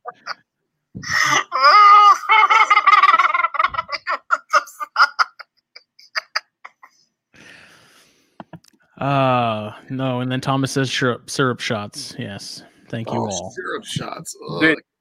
I was obliterated. at our at our table last year in Daytona, um, we we had a table up front at the auction on Saturday night, and I think we spent fifteen hundred dollars, eleven hundred dollars. Chris Nettles over at Sea Serpents spent like over a thousand dollars on a hundred Jello shots. And then when they came to the table, just handing them out. I think we took we all took like five or ten or fifteen. I don't even remember. Like in the first three minutes, and we just yeah, it's it's it's a it's a crazy deal, man. It's a crazy deal. It is. You have the chance, go to Daytona because it's Yeah. And you're ba- you're Don't drink bound to- whatever Dom DeFalco gives you. That that is true. That is true. And if she says, "Oh no, I can't bring it back with me," that's a lie. It's a Yeah. lie. That's a lie. I fell for it. It's too late for me, but you can still save yourselves. my my only rule is I I don't like raspberry roofies. If it's like I'm in, Watermelon. Yeah, Yeah. like, like I'll tell I just I just noticed what Matt Mose wrote. Incoherent gibberish is the best kind of gibberish. fair enough. All right, so what else are we gonna talk about? Let's talk about I saw a Black Mamba bite account on Facebook today that I thought was interesting. And since we haven't done a bite report in a while, so that was on the uh m- most neglected tropical disease page. was it? There was another Yeah. group. It was uh I don't know. It's a group I joined today that had a bunch of African snakes and stuff. And it, I, my my inner Phil got all excited. Yeah. If you look at the uh the snake bite most neglected tropical disease page, it's the first thing on there. And that was shared to everything like Venom interviews, ASF, all that stuff. So I yeah, was I it the one from the 11th? Huh? Was it the one from the 11th? Yeah, but it was posted today. Yeah, yeah, yeah. Yeah. So, What are you, are you going over it? Are you going to talk I'm- about? it? but Okay. yeah, I mean, I'll I'll read it. We're going to watch you read it. Like what are you? The, uh, Yeah. what, what's that page that you just said? The most neglected tropical disease page. Yeah, yeah. So it's uh, it's it's called it's called snake bite. I think it's venomous snake bite. Most neglected tropical disease. If you do most neglected tropical, it should pull up on Facebook. Well, Phil, I just did, You and it, it didn't. Uh, venomous snake bite. Hold on, you're on the phone. Let me look. Most neglected. Oh, actually, I took a screenshot of that. Actually, I took a screenshot of that picture today. Hold on. I'll tell you right now what it is. I screenshot everything. Now people are just watching the three of us on our on our phone. Yeah, w- watching the three of us stare intently at the screen. I God, these Nacatamales are so good. looked at Yeah. I can't. I can't find it, and I spelled neglected properly. prove it. Uh, All right. Well, now you guys get to watch me look at my phone while you're on the phone. So yeah.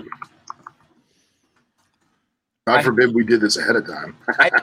saw that. I had it ready and pulled up since like 11 a.m. I just copied and pasted all the text, and what? and I was ready. But it's not ready. It is. Okay, I just found the group, and what is on your hat? Is that like two squirrels making out? Like what? What am I looking at? what? Hey, No, oh, man, so- you don't know what that is? Oh, Right. Hey, Justin. Ray That's a Mor- that's a Marco Polo sheep. gargoyle. It's a Marco Polo sheep. Marco Polo ram. So Ray Morgan posted it in the Venom News, and the page it originally posted from was Snake Bite Assist. Yeah, that's the group that I joined. That's the group that I saw it in.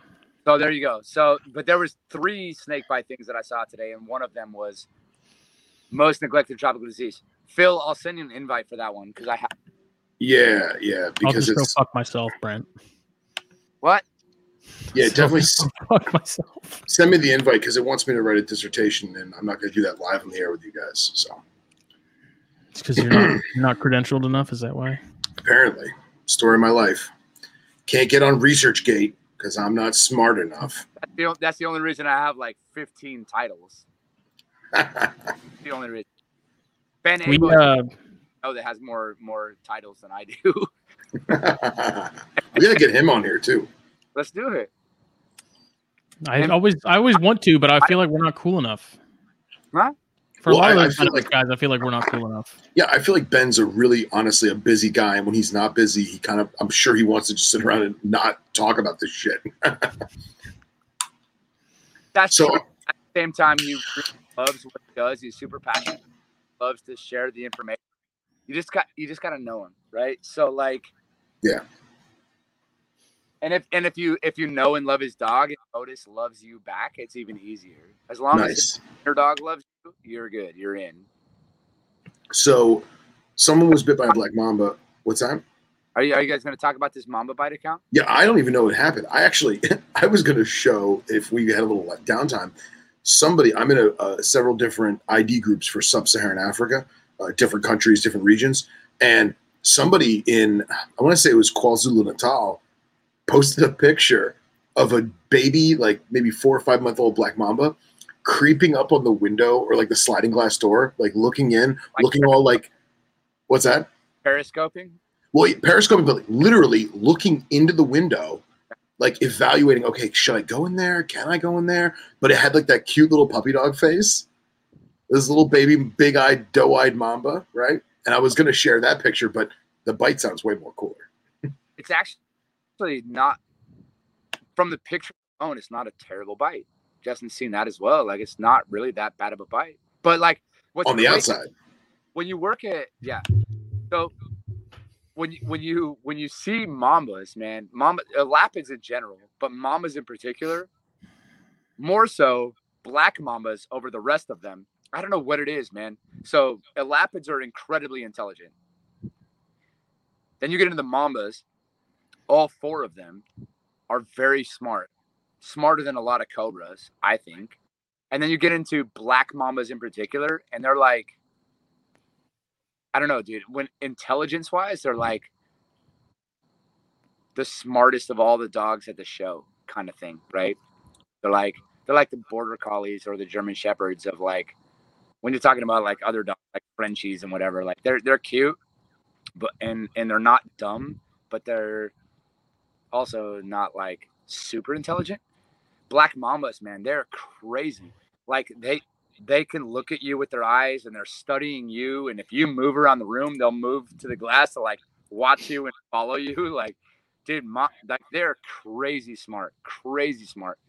I would I would argue that some of the mambas, the black mambas in particular that I've worked with, are smarter than some of the parrots that I've been around. sure. Like, they're stupid smart, dude. Like, honestly, terrifyingly smart. Almost like like a serial killer watching you undress and getting ready to get. Yeah. Well, it's Been like there. when- when- I always tell people like a lot of people don't notice this, but I've worked with more. I don't want to say fresh mambas than than captive bred stuff, and almost all the blacks that I've ever worked with over the years was through wholesale, and they were being imports. A lot of them were adults. A lot of them had been through a lot of stress on their way over here. But there's that classic. Uh, what's the word I'm looking for? Examination of their surroundings when they Ah. first enter the enclosure and like seeing the mamba's head like twitch, you know, and like look around and just like I don't know for those of you who aren't watching, I'm making my hand look like I have Parkinson's, and they're scanning that entire cage, and then for the next four or five days, every night, every day, whatever it be, they're gonna check every single point of that entire enclosure. Yeah, They're you just, you just don't see that with other species. No. Not even not even like James Westerns recents. Like they'll do it occasionally. Like if you get green mambas or West African green mambas, like you know, jamesoni or or whatever, like they'll still do it to a point. But for Right. some reason, black mambas are so much more attentive to their surroundings. And to the point like they they will like they'll take a bite of the mouse and then you can see their eyeball move. Their head doesn't move, but their eyeball will move to look at you watching them eat, and then they'll go back and take a couple bites and look back at you. Like oh, they, Oh yeah. like incredibly attentive to their surroundings, more so than most snakes. So let me ask your personal opinion. I don't even know what the taxonomy is right now, but do you consider kaimosae a Jameson subspecies or no? So, if you want to talk my personal opinion, Yeah, your personal opinion. Subspecies in general is a hard subject for me. As Right. a biologist, as a zoologist, as a herpetologist, and a snake, venomous snake expert, whatever, like subspecies in general is a hard thing for me to wrap my head around. Because I'll tell you why. Because biologically, generally speaking, biologically, they're like the the origin of a species is Right. able to reproduce. Sure. Now, I had a bull snake, corn snake hybrid. I've seen lions and tigers. I, I mean, at least they're the same genus, right? Bull snakes and corn snakes aren't even the same genus, not even close. Right.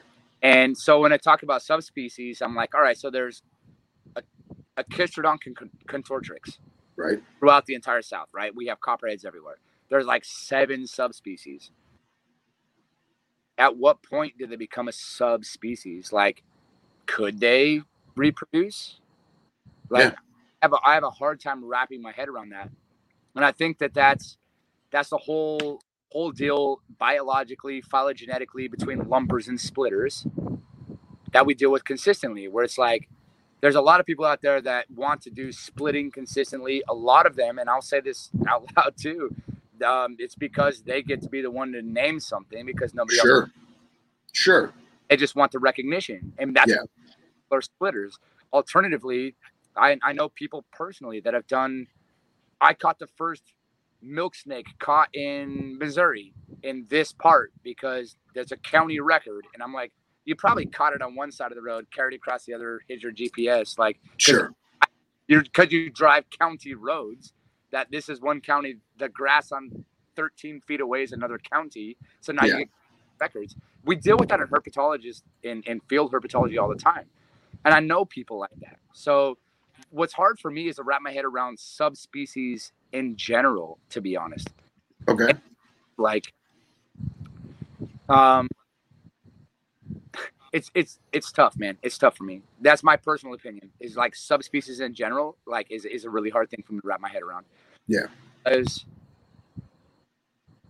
in my mind they're like they're they're a Agkistrodon contortrix they're a Agkistrodon piscivorus they're you know colubrid whatever they are I, I I even even with the the mambas, like the four species of mambas. Right.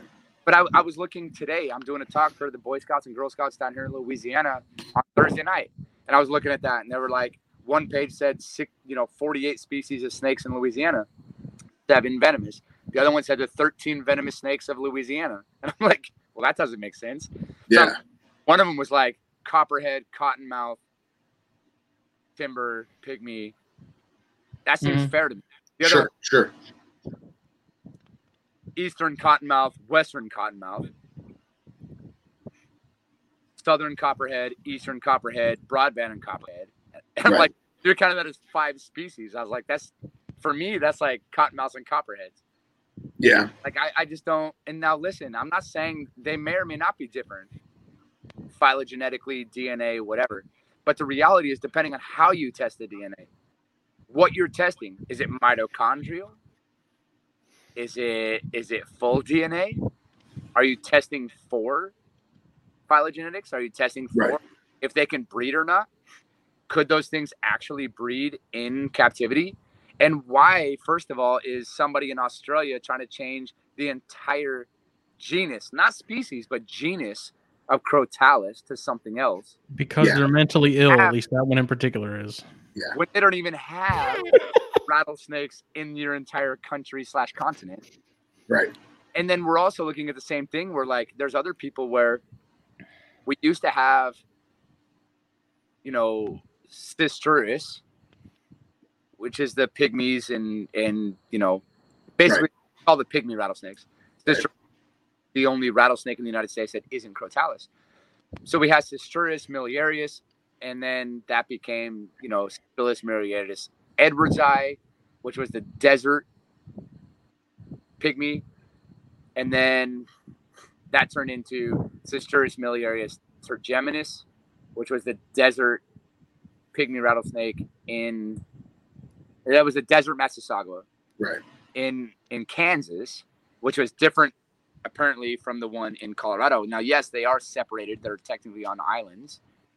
Um, you know, as far as geographically, but they both used to be Sistrurus, you know, and I don't understand how that one became Sistrurus miliarius tergeminus, Sistrurus miliarius Edward's eye, and now it's just Sistrurus like tergeminus. Like it's not miliarius anymore. It became right. own species, and I'm like, who decides that? Yeah, who gets to vote? Basically, there's well, it's, it's the constant question of where we draw the line because it's the same with locality. It's like a point. Yeah, you, you can break it down any further yeah. at a point. Like it's like it gets. There has to be some sort of threshold, and I would think like that's the the issue that I've I've had with taxonomy stuff is like why is there no standard of okay if it's this much deviated genetically how come there's no standard bar where we say okay if it's like at a minimum 5% 10% whatever to where they could say okay this is definitely something that has separated and evolved uh, I'll, I'll tell you because you either have to have every single scientist agree that the 95% cutoff threshold has to be based on can they evolutionarily in the wild biologically on their own reproduce or are they related enough right. to mitochondrial To be able to say that they came from the same people or that i mean people the same uh, adults at some point in their mm-hmm. dna and so getting every single scientist to agree on either of those is never going to happen. Alternatively, if you want something to change in taxonomy, it's super simple. Wait for somebody to die or retire because that's the only way it's ever going to fucking happen. You have to wait for somebody to die or retire, period. And so I look at this and I'm like, there's there's only a few people that actually write the book on this stuff. One of them's dead, but his his opinion still counts and uh, and I'm I'm okay with that. It was Joe Collins, and so we look at this and it's like, where do you draw the line? It's like every other controversial thing there is, like we talked about the other night: abortion, guns, religion. Where do you draw the line? You'll never get everybody to agree. You'll never have a line to draw, right? But it's science. Like that's the thing, is it's science where we have standards and we have like measuring sticks and bins to separate things into and it's not necessarily subjective you know it's i don't know that, that's probably my biggest my biggest gripe is just like this is supposed to be fields where we can reasonably say this is this is what's happening you know like the chondro reclassification. Like Biaks being 11% deviated from mainland stuff. Like that's a big gap. Right. Right. That's right. a massive gap. But let me ask you this: We have so throughout the entire Ozark area, from like the the eastern side of Oklahoma, free down through Alabama, Mississippi, into Louisiana, we have the six or seven species, separate species of slimy salamanders. Oh, those things are the worst. I mean, they're poison slimy salamanders if if you look at them at an exam and in a herpetology class, they're almost impossible to identify because they all look exactly the same. Alternative, okay. they're literally on islands, sky islands. They all live on one mountain. So this mountain has this species. This mountain has this species. So now when you get into sky islands, which we have throughout the Southwest, in Arizona and parts of New Mexico, we have Sky Islands in the Ozarks with the salamanders. And based on my opinion of not liking subspecies, I know that they exist and I'll recognize them. Don't get me wrong. But if you think I'm going to memorize every single subspecies of every single thing out there, you're freaking crazy. I don't have the time or anything. Yeah. It's yeah. Copperhead. Sorry, like it's a Kichodon and Tortrix. Like that's See, I don't know. That's so hard for me to get on board with because you have like Trans-Pecos. Yeah. It looks so wildly different from anything in the southeast. I've never seen a southeast copperhead that looks like a Trans-Pecos or you know, like northerns and stuff. I I can kind of get behind them being close enough to where we can't separate them, but like Phaeogaster, Laticinctus, like Listen, I don't disagree with that. My hmm. this if it's really that different, make it a separate species. Yeah. It doesn't need to be a subspecies anymore. Right.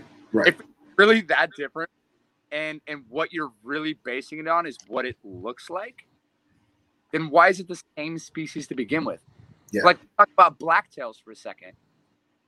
You have Molossus and Obsoletus. One is West Texas platinum silver gray. The other one is bright yellow with a super, super black pattern and super black tail.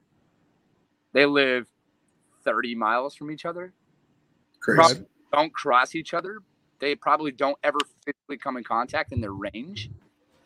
And they, they actually split those into two separate species that both used to be Crotalus molossus molossus, Crotalus molossus obsoletus.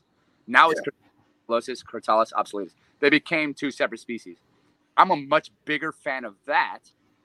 And I don't know if that makes me a lumper or a splitter by definition. Probably Right. in a sense. But what I'm telling like what I'm telling you is yeah, I, I agree with you as a trampa- transpecos. Dude, it's so different from all the other rat snakes. So different. its own species. Why does it have to be a subspecies of anything?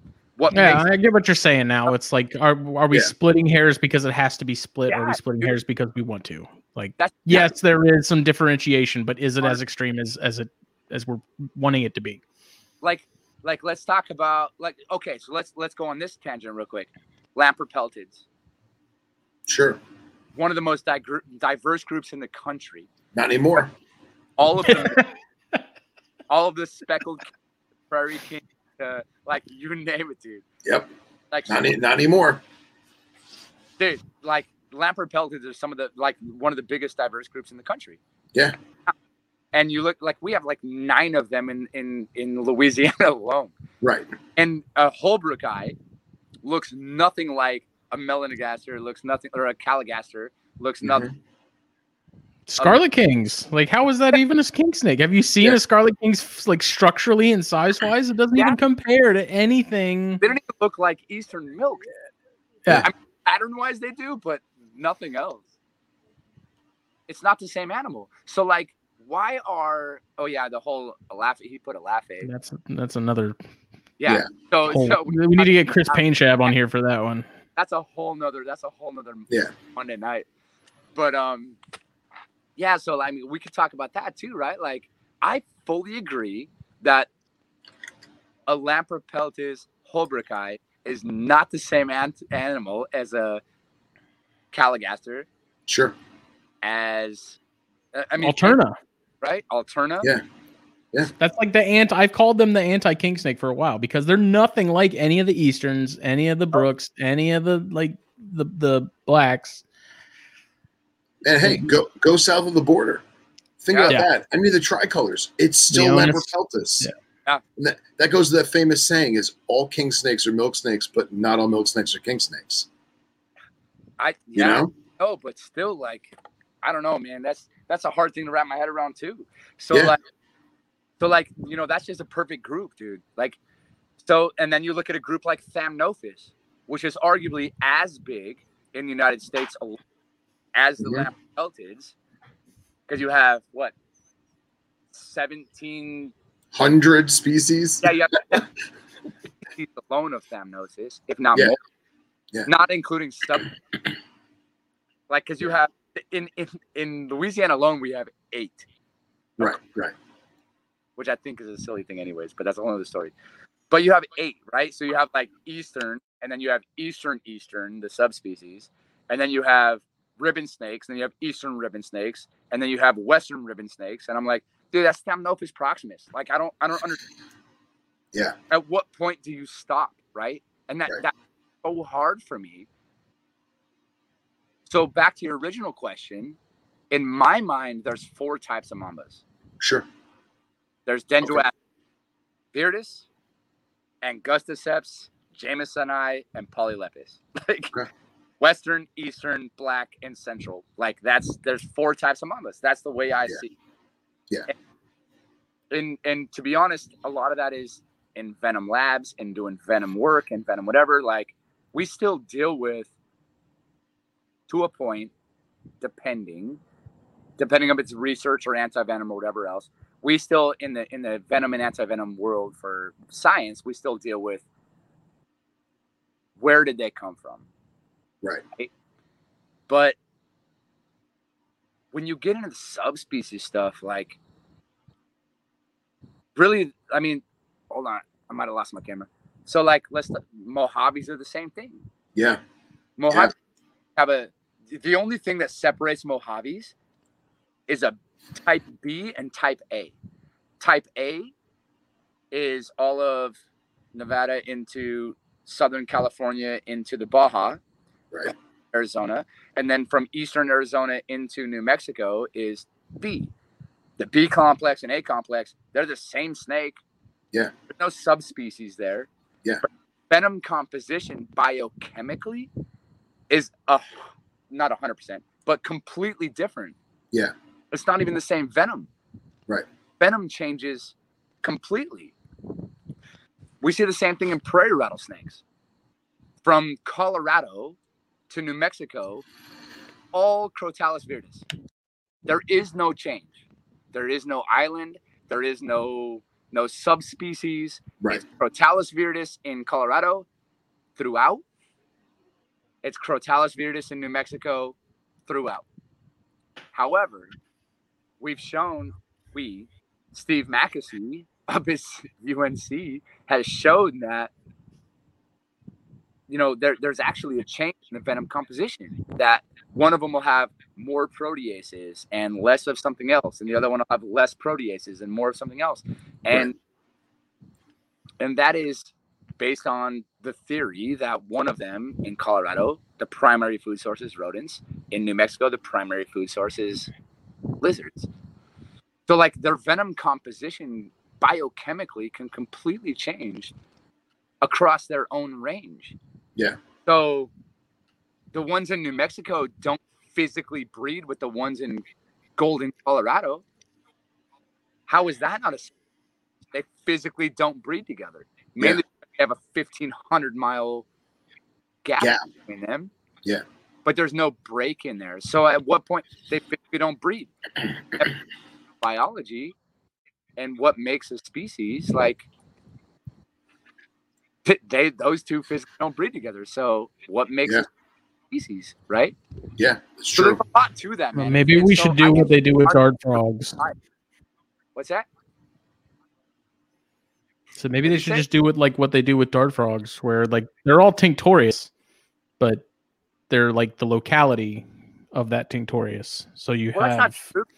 Genus, you know, you have, you have Phyllobates. There's multiple different genus as well. I'm saying specific species. Like they, you have tinctorius that look wildly different from one another. They're still tinctorius, but they just come from a different part of that range. Right. Yeah. They Even though they may not look anything alike aside from body structure. Right. Dendrobates tinctor, but they still, but those are considered subspecies. No. Yeah, they they They're just they, locality. they were yeah, but they were they had fallen subject to the same thing that the king snakes and the copperheads did, where you have you know one primary species of chain king, you know, uh, Lampropeltis guttatus, and their Gatula, excuse me, and then you have fifteen Gatula blah blah blahs after that. You know, my favorite king snake, Outer Banks king snake, only comes from the Outer Banks Islands in North Carolina. That's Lampropeltis. Uh, uh, I just said it. Wow. Gutella, Yeah, and then uh, Groining? uh, Sticticeps. Yeah, Sticticeps. Goini is another one. Groini. Is another one, Gro- right? Groin eye. Yeah, App- Appalachicolin. A Appalachicolin king snake looks nothing like a brooksi. You know what I'm saying? Or a Fl- Floridania, whatever the hell they're calling it. I now. I would say arguably that looks the most closely related to out of all the king snakes. Oh, well, yeah. But again, it still still doesn't look the same. No, no, but it looks totally different from wildly Yeah. different from all Yeah. the peltids. Yeah. But uh, like, at what point do you draw the line? And that's what that's the thing that I want to know. Like, I think it's a fantastic question. At what point Sure. do you draw the line? So for me, it's like this is a king snake. You know, it's a king snake. This is a holbrooki. This is a Gutella. This is a, you know what I mean? And like, and if you want to talk common names, that's a milk snake. Right. Whether it's Louisiana milk snake, Eastern milk snake, whatever, it's a milk snake Sure. that lives in Louisiana. And and though I want to be about my education, yeah, I could learn them all. But let me let me put it to you this way: I also dabble in entomology. By the way, that's my second love behind herpetology. So I could literally look at almost every insect in the world and get it down to family like that. I spend a lot of time on entomology. That being said, you know, when I'm looking at something, I'm like, that's a cockroach. Yeah, we have different things, but when it goes down to family, Blattoidea, there's a reason. Palmetto bug. But that's the thing, though. When people study moths and butterflies, they study moths and butterflies, not moths and butterflies and mosquitoes, not moths and butterflies and roaches, Yeah. not moths and butterflies and stick bugs. Like they'll dabble in the rest. But there's that's why you know there there's entire groups of people that specialize in you and you have to pick your specialization. Sure, sure. And in order not to do that, and that's one of the reasons I think so muddled, to be honest. Yeah. I mean, when you're if, if you're an you know an orthopteran, that's what you specialize in. Period. If you're a Blattioidean, that's what you do. Like, and and these guys go through and they specialize in certain types of insects because there's- there's no no way you can learn all the insects in all of the world. Yeah. Yeah, There's I mean, there's so many. Yeah, it's not gonna happen. 462 species of ground beetle in Kansas. Think about it. Just Kansas. Just Kansas. 400 species of ground beetle in Kansas. Wrap your head around that. It's crazy. And like, yeah. And the reason why I brought up, I'll be experts on all of the snakes, and it drives me nuts, dude, because it's not possible. Yeah. I think that's Yeah.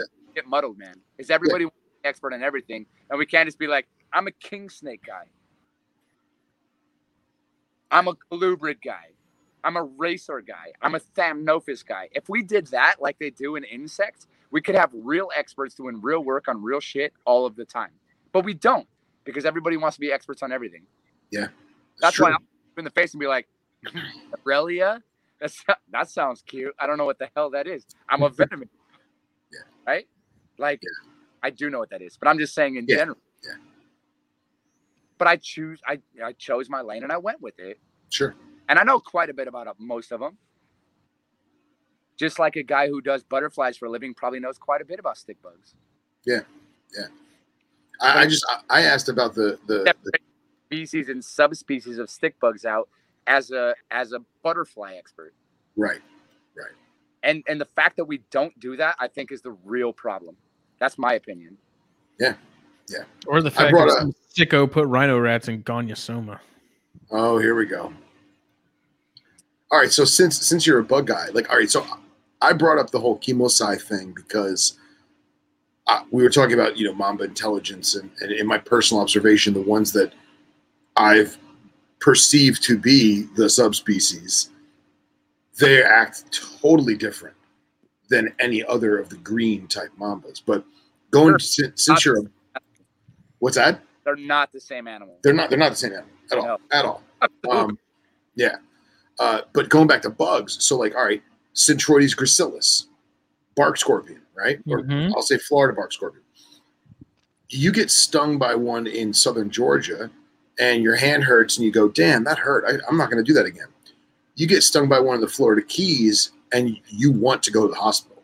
Mhm. You get stung by one in Panama, you're going to die. How is that the same? different. how is Yeah. that the same species? You know what I mean? well and it's, it's like, how does it even happen? No different than Mojave rattlesnakes, I'd imagine. that's exactly it so mojave rattlesnakes is a perfect example also like look at like i said with the prairie rattlesnakes Yeah. mojave same species throughout the range but they have two different venom compositions we've Yeah. shown that, that prairie rattlesnakes throughout the range just and keep in mind prairie rattlesnakes have one of the largest ranges of all the venomous snakes in the world they go from parts of canada throughout the entire us into a part of mexico like Yeah. that's a big range Yeah. for one snake one species but we know that the venom composition changes. Not to mention, what's really cool about the prairie rattlesnake in particular is that they actually, from youth, from juvenile to adults, their venom composition changes. So we've actually shown that because they eat bugs and grasshoppers and crickets and things like that as juveniles, and then grow up to eat mice, rats, birds in one place, and lizards and other snakes in another place, that they have two different venoms as they grow up. But both of those venoms is called ontogenetic shift. Yeah. Um, so in that we show that juveniles have a different type of venom. So a, a big part of the myth about baby rattlesnakes are more dangerous than adults because they Yeah. can't venom. Yes, they can control their venom. And in fact, if you told me I had to get bit by something with a venom gland this big or a venom gland this big, I'm going to choose the little one 10 times out of 10. Yeah. Even if it gave me 100% because they couldn't control it, 100% of a quarter versus 100% of a dollar bill size gland, Yeah. or 50% of a dollar bill size gland versus 100% of a quarter size gland is still less venom. Yeah. So I'll take that every day. That's not the problem. The problem is some of them have, again, like the the different venom compositions, enzymes, and proteins in the juveniles versus the adults. It changes biochemically. So they have ontogen- ontogenetic ontogenetic shift. God, that's hard to say. Ontogenetic shift from juveniles to adults. Then we also show that different adults in different places can be full size adults, seven years old, four feet, same weight, but they have completely different venom compositions, and they're only five hours away. You could Mhm. drive hours and find two completely different types of venom compositions. So, I mean, venom is venom, right? Scorpions are no different. Depending on their prey, depending on how much they actually have to fight off, some of them are fighting off bigger, meaner things. Yeah. Over time, evolutionarily, they've developed a more toxic to mammal types of venom. Keep in mind that most venoms are defensive, some are offensive. So when we talk about snakes, snake venom is primarily offensive. There's no there's no snake venom that's defensive in particular, aside from spitting cobras and things like that. Right. When you get into things like bees and wasps, there's nothing offensive about that. They don't use that to get their food. Yeah. That is a hundred percent defensive venom. Yeah. So there's there's in, in in fishes, sea snakes, sea snakes are offensive. Stone fishes are defensive, Right. And- aquatic. So there's there's offensive and defensive venoms, and that's something that we have to keep in mind when we talk about venom in particular. So when you talk about scorpions, if they spend most of their time subduing larger prey, subduing mammals versus mammals, you need more things like ACE inhibitors and things like that, where they're actually stopping the heart and the metabolism of an ectotherm. Whereas if your if your entire goal is to take over other scorpions, Yeah. because that's your job, like the African fat tails and things like that, Right. Right. completely different type of venom because your venom has to be specific to other arthropods. Yeah, and you, I- we're, we didn't even bring up the fact of like scorpions having binary venom. Yeah. And you're only using one opposed to both. You Yes. know. That's also 100% true. So, Yeah. so that's one of the things. is Like venom is a very specific thing, and and when people forget to talk about like venom is venom is venom is venom, and that's one of the reasons I have such a hard time getting on board with the whole piranhas being venomous. Yeah. Take that into con- in, into consideration, and technically ticks are venomous. Mosquitoes are venomous. like by definition Right. also an, an antiseptic, anticoagulant. A modified enzyme. Yeah, dude. Right. Oh so, right. Like, what point do you draw the line? Again, in science, what point do you draw the line? Yeah. Yeah. Why I can see that being something it's where it's not it's not so black and white. It's not so cut and dry. It's Not at it's all. you know Not at all. there's there's especially I mean even in general when you I hear people talk about how snake you know rattlesnakes have hemotoxic venoms. It's like there's so much more at, at play than Yeah. just that. There's, we It's not nearly that simple. neurotoxic. Um, like there, there's so many different types of venom, but it's, it's like you know, like I said, let's just talk about the example of aquatic things, right? Sea snakes, aquatic. That is very much an offensive venom. It has a specific purpose. cone snails super offensive in fact cone snails have there, there's been cone snails found out there. So think about this. Most snakes have seven to 15 different types of proteins and enzymes primarily. hmm That's a good average, seven to 15. There's been one cone snail found that had 137 different types of proteins and enzymes in one snail. That's That's- crazy. One snail, dude. Yeah. Of proteins, enzymes. Like, what do you use that for? As a snail. But they're using cone snail venom for like multiple types of cancer research, Alzheimer's, Parkinson's. I, I mean, it's one of the most, the cone snail venom in particular, out of all the venoms in the entire world, is the most elaborate, extensive, well produced natural toxin on the planet Earth. Nothing on the planet, from plants to insects, even comes close to what the cone snail can do. And what's crazy about that is it's all offensive. There's nothing defensive about it. Now, don't get me wrong. You put your hand on a cone snail in the wild, it's gonna stab you, but it's not designed to be defensive Right. Right. venom and snake or I mean bee venom and wasp venom and, and ant venom. Stonefish, lionfish. Lionfish, like all of those are defensive venoms. They're meant to be defensive. But sea snakes, on the other hand, look at jellyfish. What did jellyfish use their venoms for? Catching food. They're probably Making, making people pee on each other. yeah, yeah, yeah. If you, if you're into that, they're perfect for it. But honestly, like they're probably one of the best examples of a 50-50 split. Because they have an incredibly well derived venom for offense and defense. Right? Like bees and Yeah. wasps, it would work for both, but they don't have any reason to use it for offense. So it's not even a thing. right. Snakes is offense. It happens to work good for defense for for some people, but it's meant as an offensive thing. Yeah. And just so people understand, when he says offense, he means like prey acquisition. Yes. Yes. Yeah, yeah. And I'm not saying that for every one of them because spitting cobras are obviously Right. a very special case. Um, but in general, right? I'm saying in general, Mhm. you know, you look at other things like scorpions. Is that offense or defense? Both. It- uh, yeah, it's, it's both. Right. Mostly defense when it comes to subduing prey. Uh, I'm sorry, mostly offense when it comes to subduing Right. eating and things like that, predige- predigestive enzymes, which it has. Alternatively, it fights other scorpions and kills Right. No, And we, we didn't even, be able to, and also usually eats them, um, to be able to establish dominance, to be able to get the females. It also works as a very well defense against humans and mammals and coyotes and foxes and things like that. So they Yeah. also be well derived offensive and defensive venom. But Right. venoms are created equal. And that goes from species to species and even in the same species across its range. So I want to make that clear when I talk about venoms. Like, that's a super touchy thing when you're talking about like scorpions, for instance. Yeah.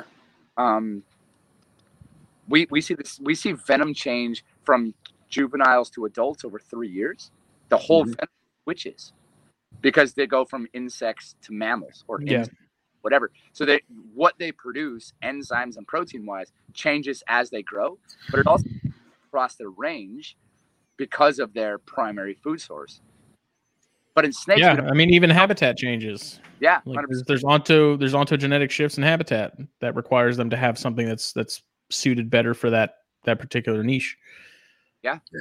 absolutely. you has has anyone of the species that you've observed having that you know baby to adult change is there has that ever been tested in captivity if so let's just use prairie rattlers for example because we were talking about them right so your prairie rattler has you know venom a as a baby and then venom b as a, an adult has anyone noticed that if you just start giving a baby rodents right off the gate it instantly changes or does it still change to adulthood You know what? That's that's a super interesting question, actually, because I I truly do not know, and I will tell you right now, I do not know. However, because you asked me that, I will be calling Steve Mackessy tomorrow and finding that out.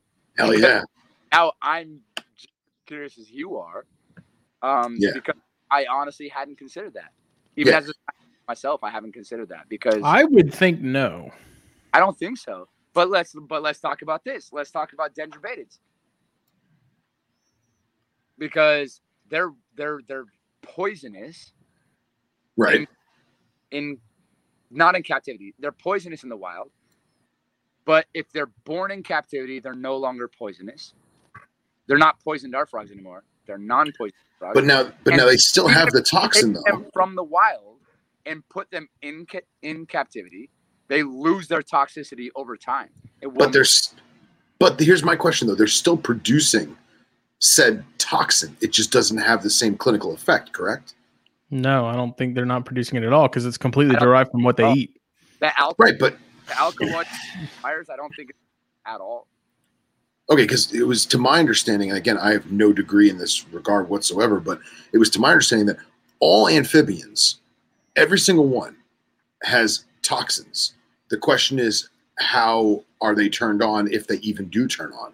You know, how do how do what's the clinical effect of said toxin? You know, it's like, do I eat a do I eat a terribilis in the wild and I die, or I eat a tiger salamander in the wild and I just throw up? You know, because I ate a salamander.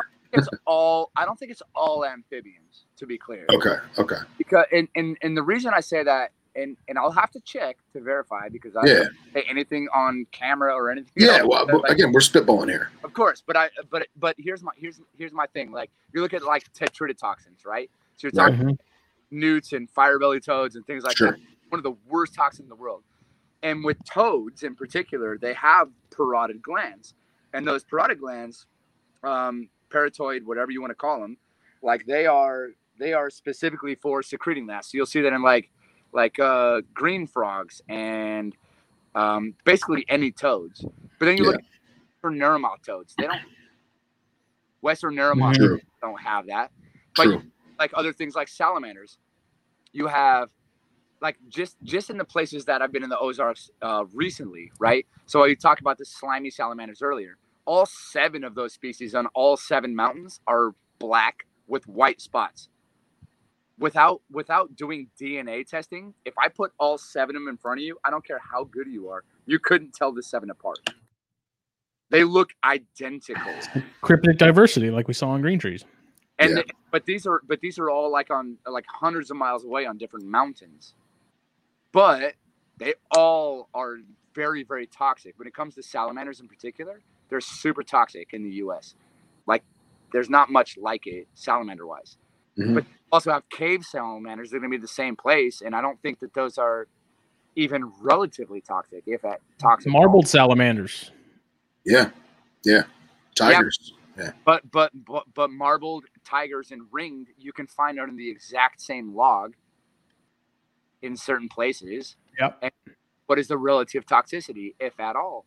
So I don't I don't know that. I mean, let's talk about all right. Let's talk about pipiens, right? So you have like green frogs or lithobates, right? So you have northern any any dude, tree frogs. You tell me tree frogs are venomous or poisonous? Like I don't know Yeah. that all of them are, right? Also, when it comes to amphibian, you have to talk about amphibianids. yeah, Mhm. Yeah, Those I don't think those are toxic at all. yeah, No, Yeah. they just bite the So when shit it out of comes you. to amphibians, yeah. They just bite the shit out of you. no, but I'm just saying, like, they grab you by the leg and pull you under. Yeah. Yeah. But you know, I, I'm just saying, like, when it comes to amphibians, m- a lot of them are, like, Yeah. for sure. Anything that has a big gland behind the head has toxins. Anything with a red belly, toxic for sure. yeah, Um, I, the reason I think that the like my take on the whole, you know, are is their venom shifting in captivity still, yes or no, or shifting faster? I would think that it would pretty much be the same as if they were in the wild because you think about how genetically ingrained that is of a process to happen.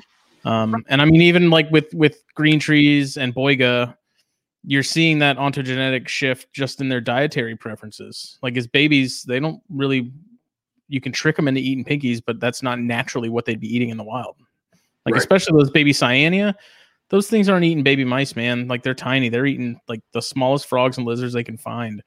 And I'd be willing to bet, and I don't know if it's ever been done, uh, that their their composition, you know, of whatever secretions they would have is probably different when they're when they're young compared to when they're older. Sure, sure. Yeah, but it but it but it is a thing though because like when you take dendrobatids, man, again, you know the poison dart frogs. When you take those things out of captivity, you can literally go catch one today from Costa Rica, not legally, but bring it home in theory, and in six to eight months, it's no longer toxic. Right, but I'm saying that's because it's it's dietary. Right. The But- snakes, but- it's they they it's it's carry on. It's it's already there to begin with. It was produced. uh, True. like the the poison with with dendrobatids and stuff is a side, not necessarily a side effect, but a result of what they are eating. And when they're Right. not eating that in captivity, they don't have that toxin. Right. With rattlesnakes and stuff, it's already there. Like the the hardware and everything's already in place. But it would be curious for me to find out, like, if, if the snakes in in in Colorado, the the prairie rattlesnakes in Colorado, that we know there's ontogenetic shift, so they they go from one thing to the other, they completely shift from like this to this, Mm-hmm. And from the go from youth to adult in different proteins and enzymes, because they go from eating insects and things like that up to mammals, or do they go like this to this in New Mexico because they go from eating insects to lizards? Right. Well, Right. I'd go even further to ask if that if how like if you're doing in terms of like captive bred animals, how many like does do you see a change generation to generation? Like does that venom change the more captive bred you get? But Ain't no time for that, and surely nobody has money for that. Yeah, Yeah. that's true. That's true. But Yeah. you're right, though. That's a good question. Yeah. Because I imagine if you if you had a, a a a point scale of one to ten, right? So you're you're you're brand new, fresh out of the womb, so to speak, prairie rattler, you know, is a is a number one, and a seven year old adult is a number ten, right? And it takes the f- five to seven years, whatever, to get to that number ten, right? But if I just start feeding it fuzzies and pinkies right off the bat, Does it change more quickly? in the first Right. six months, does it get to seven or eight? All that tells me is that you should probably be doing your your PhD dissertation right now on exactly that. do it with rings. Yeah, well, that's a whole other monster. And like, it- it's funny because I was gonna I was gonna bring up the rinks and that that one slow motion thing that the guys in England did because we got to talk about that. But with uh, the, but real like the spitters and the, the yeah, yeah, yeah, yeah, we so- talked about that briefly pretty Yeah, we're- early we're- on. But I, we'll, I we'll, we're gonna talk about it again because my my thoughts have evolved a little bit. But just going back to, I hope Brent can still hear me even though he stepped off camera. Okay. So okay, so getting Henry. Yeah. So Henry brought up King Cobras. I was gonna bring up King Cobras because there's a lot. I don't want to say a lot, but Henry and I know quite a few individuals who have bred King Cobras and who have been bitten by babies where no clinical effects were given. They, they knew they got envenomated. It wasn't a dry bite, but really no clinical effects shy of like minor swelling, or it was an extremely minor case to the point where they did not need antivenom. Now, I'm not saying that's the case at all.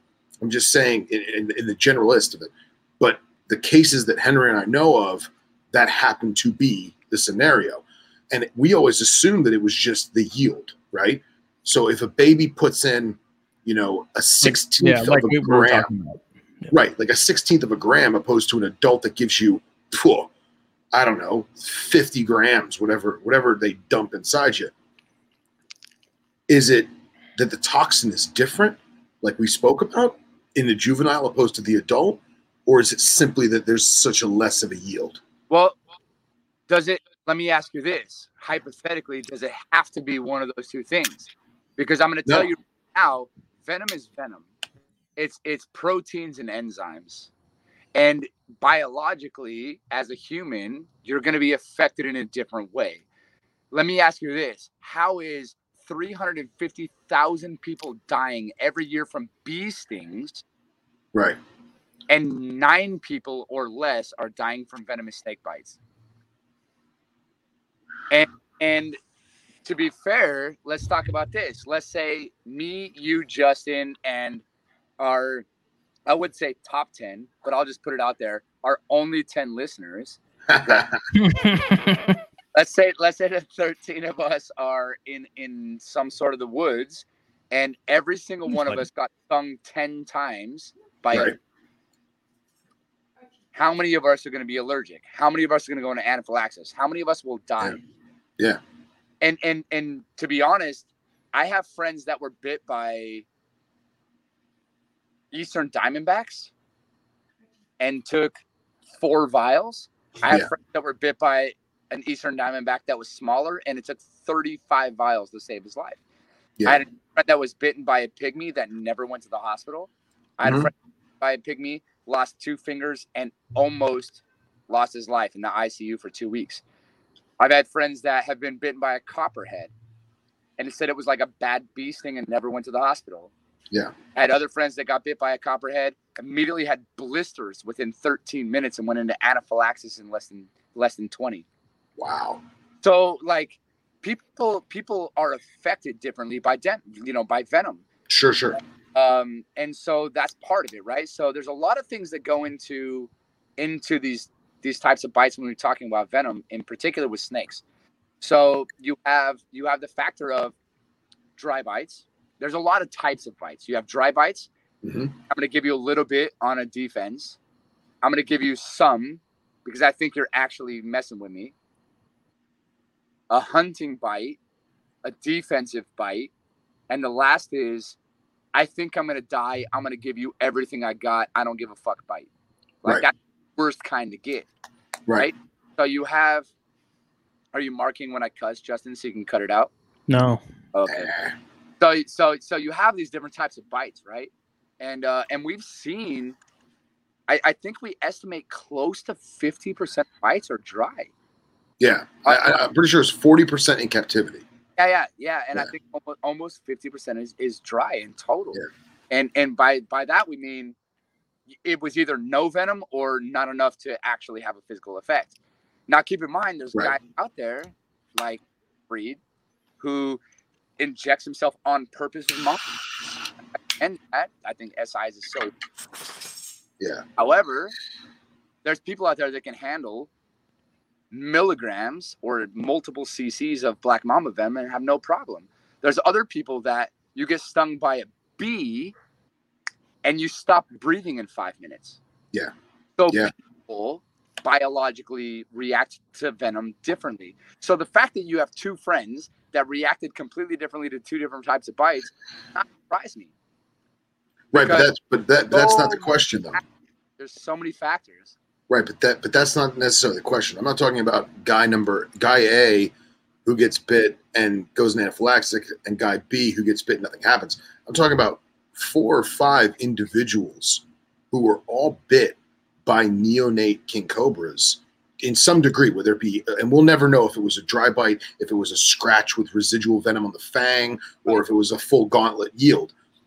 But all of them had very, very minor, minor reactions and then you look at other people that got bit by a four or five footer and they they died so it, that that's the question that was my question at hand is yeah So I mean, uh, honestly, and and I haven't studied ophiophagus venom in particular, right? Right. By there may be an ontogenetic shift there.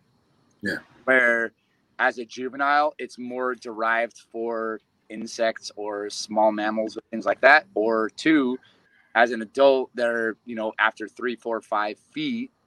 Yeah. You know, two, three, four years, that they're more geared toward large because that's what they at that point, right? Right, right. The, the the venom is particularly meant to stop high metabolism animals. Right. Not- and that's what I was going to get at was it's it's more of a necessity because when you're smaller you're not as fast and you have to get your meal now. Like it, Well, also- there is no room for it to run. You have to get it and put it down fast. and it's also the difference between uh, a baby eating a green tree frog and a 10 foot cobra eating a, a six or seven foot coelognathus hmm you know That's- But but we honestly we have no idea if it actually yield or not. I don't know Right. that every, in that particular species. Now, what I do know is that when an inland taipan, when an oxyuranus comes out, I mean it's the size of a number two pencil. right it's the exact same everything right Be birdie in the room. I don't care how many people have in the room. It can kill all of them. yeah one one hundredth of a gram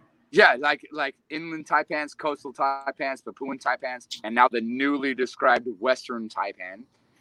the Western Desert Taipan, which is Temporalis. Yeah, yeah, it's like the new fourth type of Taipan, whatever. Um, I'm still debating if I'm on board or not. However, Taipans are Taipans, and they're super, super dangerous. Um, Yeah. But yeah, I mean, you look at that, and it's like, as as a as a baby the size of a number two pencil, it can it can destroy 55 grown ass men. Yeah. Um, so it doesn't seem to be much of an ontogenetic shift there. Yeah. Yeah. So we don't we don't really know like I know that some some baby snakes are as dangerous. And when we talk about, you know, when there's a whole myth about baby snakes being more dangerous than adult snakes and things like that. Babies can kill you because they can't control their venom. It's like, no, it's not true. They can control their venom. But that doesn't mean that babies aren't more dangerous per se because of the ontogenetic shift in the types of enzymes and proteins. Some, as juveniles, might be more dangerous to humans Right. than they are as an adult. To be honest, because the venom composition changes, so they might be more dangerous as the juvenile in certain Yeah. species. In certain, Well, it makes me wonder if the percentage as far as dry bites to to not is different with babies because they're smaller and they they feel more threatened and Sure. because they, they have more to lose i guess would be kind of the term i'd use but Sure. that's another good. That's another good hypothesis for sure. And just going back to what Brent was saying, what, what's that? I said, and where the myth came from. Yeah. Uh, but just going back to what Brent was saying is uh, in terms of the venom affecting certain species differently. You know, there's cases of of of canine pet dogs in South America getting bit by lachesis, and nothing happens. You know, their paw swells up or whatever. But you know damn well if that whacked one of us, it puts a primate on his ass real quick. Yeah. So Yeah, that's absolutely true. Absolutely. And here's the thing, man. Like, you know, people ask me all the time, like, you know, if, if, if you were going to get bit today by anything, what would it be? And I'm like, in the U.S., like, if you gave me the choice, it, I'd probably say copperhead. yeah, You give me the choice, like, you get to get bit by any venomous snake in the U.S. today, but it's happening today. But you get to choose what it is. I would have to say copperhead.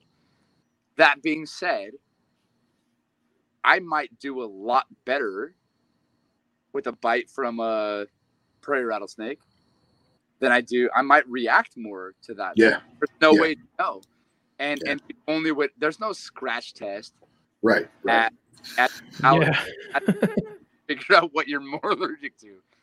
And I'll also point out that anybody who's worked in and around venom labs, in and around venomous snakes for a long time, in and around places like anywhere that has a lot of venomous animals, from tubes to to tongs to glass cages to plastic cages to venom extraction. Anytime there's venom that gets on the tools, on the utensils, on the Yep. plastic, and you get exposed to that because over time it crystallizes, it aerosolizes, and when you go to clean it, you could breathe breathe it in your lungs. Allergies are caused by two things. When you have allergies, it's H1 or H2 histamines that overreact. Those are caused by one of two things: overexposure or underexposure to something. Period. like that's that's how histamines work. That's where allergies come from. We talk My- about anaphylaxis and things like that. So a lot, a lot, a lot of venomous guys who do venomous stuff as a venomous profession every day, day in and day out, or often enough, primarily the guys that do venomous stuff for a living, day in and day out, there, there, there's a very, very good chance that they're going to be highly allergic to venom in one sense or another. Now, most of the people that I know that deal with venomous animals in particular, spitting cobras, I can walk into a zoo. And if there's a zoo building that has a spitting cobra in it, I could walk into the building and be like, yeah, there's there's spitting cobras here. Because my eyes water and my nose starts to itch before I ever even see the anaconda. I'm not Yeah. even I'm not even past like the crocodilians or anaconda yet. and I can tell I know I know that there's those because I've I've been around them enough. my eyes start watering, my nose starts running. Like that's a real thing. And so being allergic to your own research is a real thing that actually happens in venom. Yeah. And so, you know, that's another thing to consider. Like these guys that deal with these venom stands all the time and, and how reactive they are. Somebody who's never seen a venomous snake in their life and gets bit might be better off than a guy who's done copperhead research for the last 30 years. Yeah. Yeah. And that's a real thing to consider, right? And that's something that people forget often is that like the people that deal with this stuff all the time, they're like, oh my God, this guy's been doing timber rattlesnakes for 30 years. He got bit and he almost died. And it's like, yeah, but part of that could be attributed to the fact that he's been dealing with them for the last 30 years. Yeah. Yeah. Where a guy that has never seen a, a timber in his life might have a better chance. Yeah. Because because of that. So there's so many things that go into venom that when people are like, "What's the most dangerous snake in the world?" I get that question every time. Every day. Every day. What's the most venomous snake in the world? What's what's the most dangerous snake in the world? That's the question. Yep. yep. And the, my standard answer, what's the most dangerous snake in the world, is the one that just bit you. Right. Because to be honest, the rest of them don't matter. like, yeah. That's simple. So, you know, there's a lot. There's a lot to all that, man. And um, honestly, we could do entire three-hour talks on just that. Yeah. No joke. Right. Yeah. There's so much to it. But I just wanted to bring up just a small, like, kind of sprinkle in the points of like, sure. There's so many things that you ask me one question. I'm like, well, let me go on a 15 minute tangent about all the 13 hypotheticals because the reality is nobody knows. Yeah. Knows about the scorpions. Nobody really knows about ontogenetic shift in, in certain animals. Nobody really knows about all these types of things like what happens if or whatever. Like you could be somebody who's never been exposed to a venomous snake in your life and have the worst reaction ever. You could also be a guy who's been exposed to them in your entire life and you built them an immunity somehow because that's the way your personal biology works. And the yeah. ones actually get bit by a copperhead, you've been working with them for 45 years. And now it's like your body didn't even notice. You know, yeah. it's like like a pinprick. And and there's no way to know. There's no way yeah. to know. Yeah. Yeah. I uh everyone always interesting field for sure. Oh yeah, hundred percent. Everyone always tells me about because I do keep spitters and stuff like that, and talk about the allergens and you know venom in the air and venom in the urates and all that stuff. And like I kind of poo pooed it over the years, but it wasn't until recently. So I don't keep Asiatic spitters. I only have African stuff, but we do have Asiatic spitters at Underground's farm, and they rarely spit because they're like they're just chilling. They don't have a reason to. You know, they're they're stress free. You know, they're they're chilling in a, in a vision cage. Um, but one day, one of the female that Henry takes care of for the most part, it got a little funky and it spat on my leg, and it must have seen a shadow on the floor or something. And I didn't think anything of it. You know, I wash my leg off with water and wipe it off, and then my leg got tingly. And the question is, is that the hypochondria setting in, or it have just over the years, have I developed somewhat of an allergen to Asiatic cobra venom? You know, who knows? Well, yeah, that's tough, man. That's interesting. Yeah. You know, ironically, it's also, you know, I, I admit I've been spat in the eyes before and uh, by Cobra and it by Siamensis. And I wonder if that had something to do with it. My body, you know, had it in there before and was like, whoa, that's that's not kosher. You know, we might want to get on high alert, you know, DEFCON three or whatever. Who knows? Or it could have honestly, it could have all been in my mind. You know, it could have been a, a weird reaction to, you know, a foreign protein on my leg hair. Who knows? But that, but that's one of the things though, is like honestly, you know, it could, yeah, you're absolutely right. It could have been that. But the reality is, you know, again, when it comes to, to histamines, which causes anaphylaxis and allergies in general, overexposure and underexposure are the two main things that does it. So like, if you've been exposed to it multiple times or once really bad or whatever, and your body's like, yo, we've seen this before. We've already built up antibodies. Send all soldiers. Yeah. Yeah. Like that's what causes anaphylaxis. Um, now, if you didn't stop breathing or whatever, this it's not anaphylaxis. You right. reaction. There's hives and things like that that are also allergies that isn't anaphylaxis. Sure. But you know, looking at it from from that standpoint, like if you've been spit in the eyes, well, the fact that you still have both of them, you can see that's pretty good. Yeah. Yeah. It's an interesting story for a whole nother episode. For sure. Well, yeah. Best, so, be- eh, especially since I was wearing safety glasses. That's the best part. so, so Must not have been that safe. Yeah, dude. Yeah, you should you should like definitely look at your safety glass provider and, and upgrade for sure. Uh, Um, well, that's why I wear a face shield now. yeah, fair enough. So, yeah. So, so fun fact. Um, so one of the cool things about about spitting cobras in general, all of them, is uh, they have a cytotoxic venom. And what's really cool about them, and I say that cool because they haven't spit in my eyes, so I say I say. um, one of the cool things about them is the way it works. The cytotoxic cytotoxic means attacks the cells. Right. So cytotoxic venom, what they do is they actually eat away all of the exterior of your eye shell, the part that produces the liquid, to make your eye moist.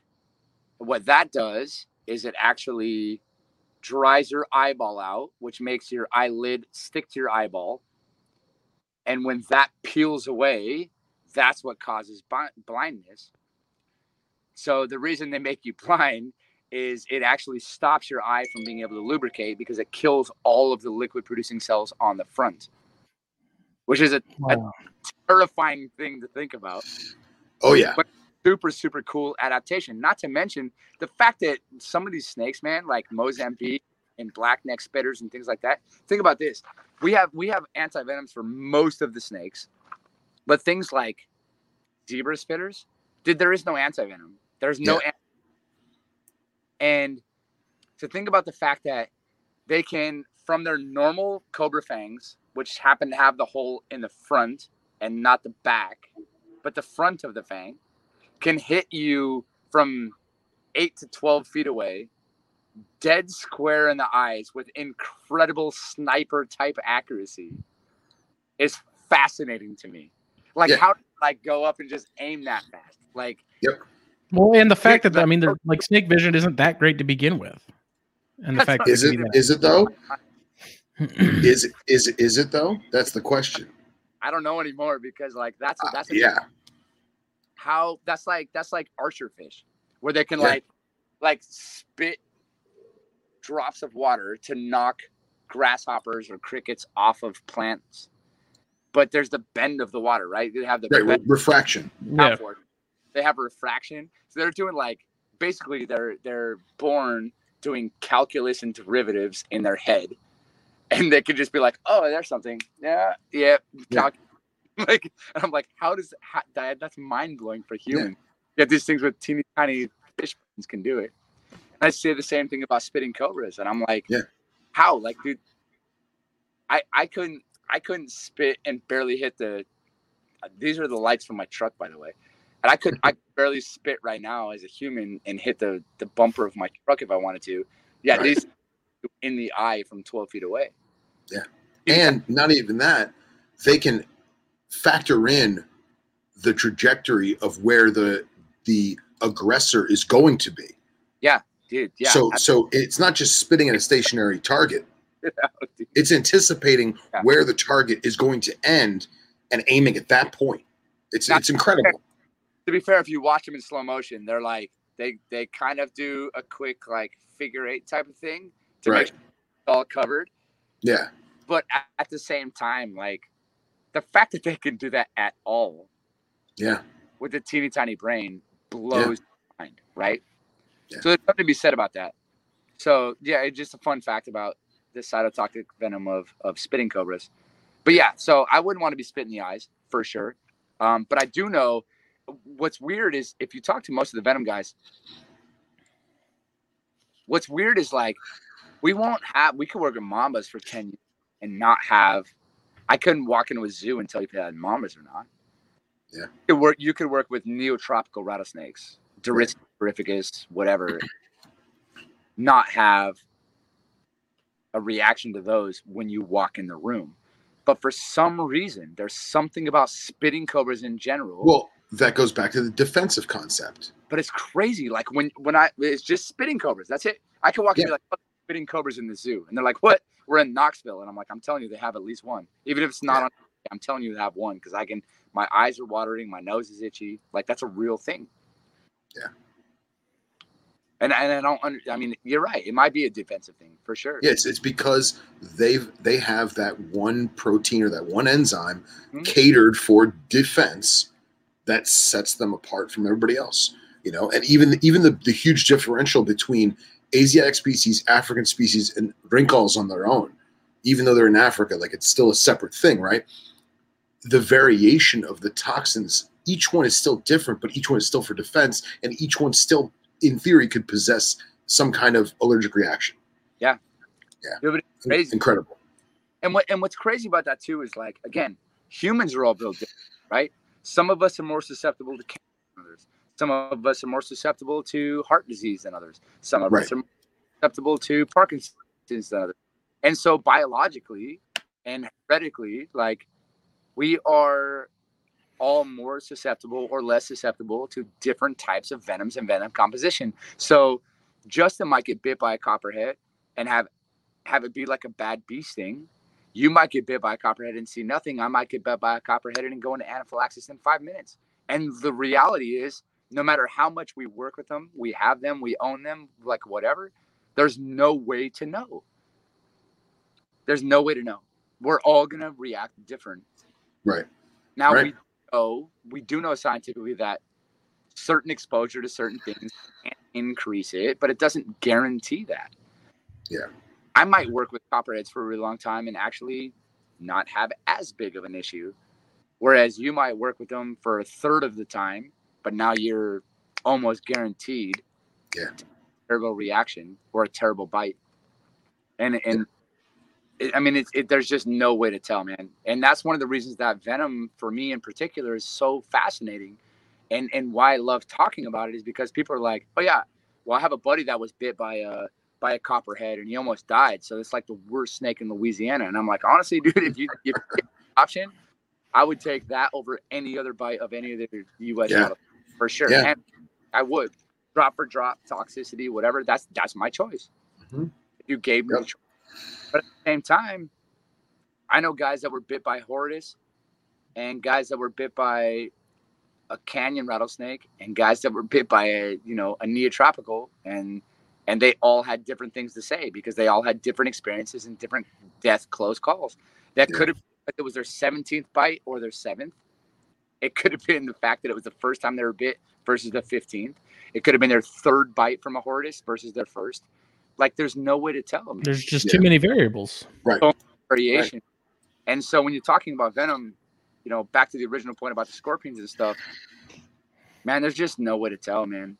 There's Yeah. just oh, and the reality is you could get bit by a copperhead, a cottonmouth, and then uh, a Mexican rattlesnake.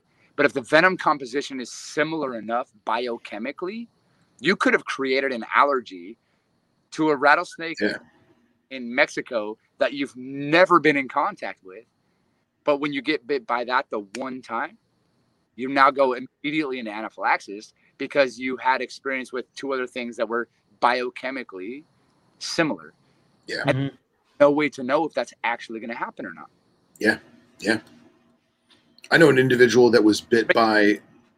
I know an individual who was bit by Bothrops atrox, and uh, a juvenile bit in the, yeah, bit in the thumb.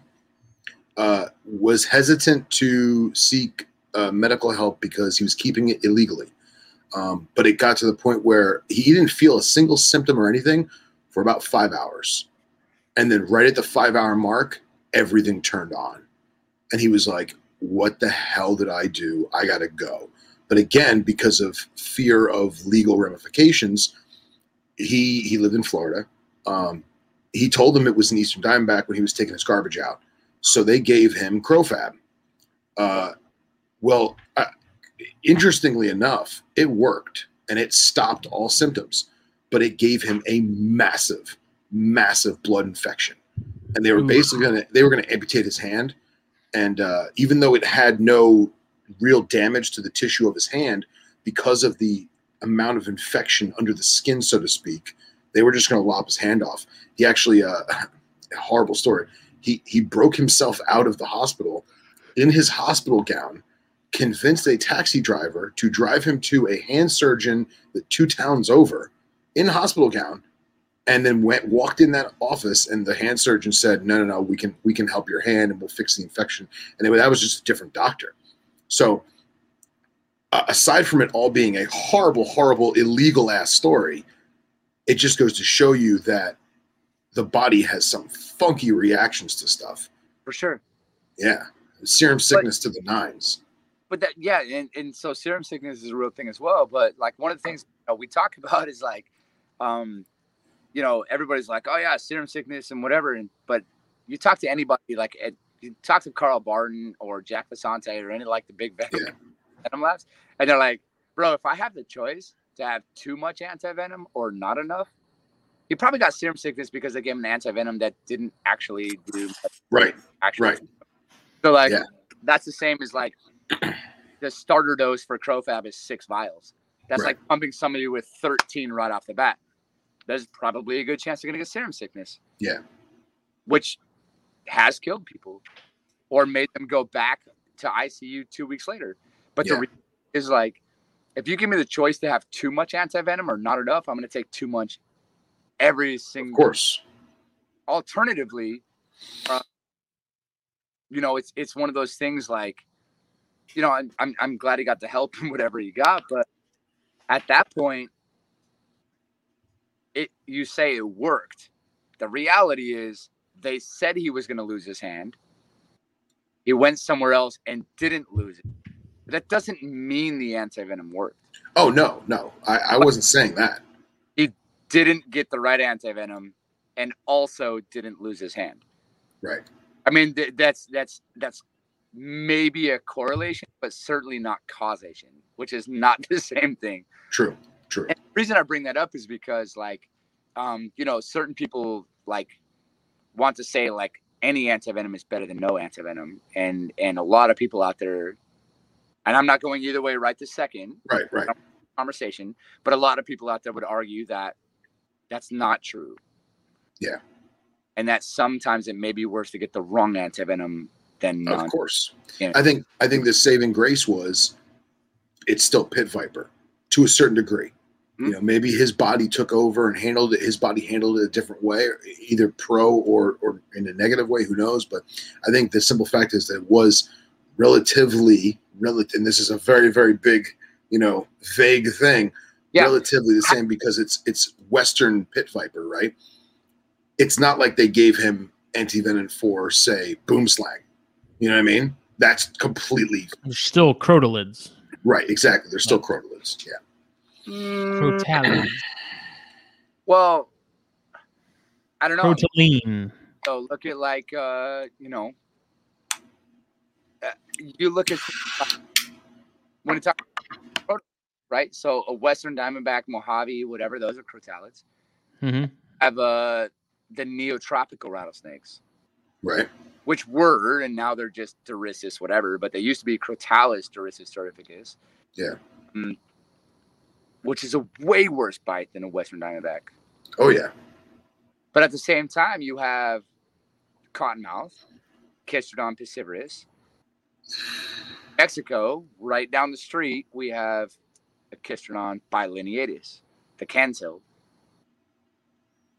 And there's no actual research to support the fact that one works for the other. Now we do know with AntiVip and AntiVip Try now through um, RDT and Bioclon that that works for those South American, Middle American species, and also works for copperheads and cottonmouths. Right. But going back to that original point, like you say, you say because you know he he went there, he got the he got the push of of Crofab, whatever, and and it worked because he didn't lose his hand. The reality is you don't know because there was no control. Had he not got Crofab, would he have had the same outcome? And you don't that's know true. that.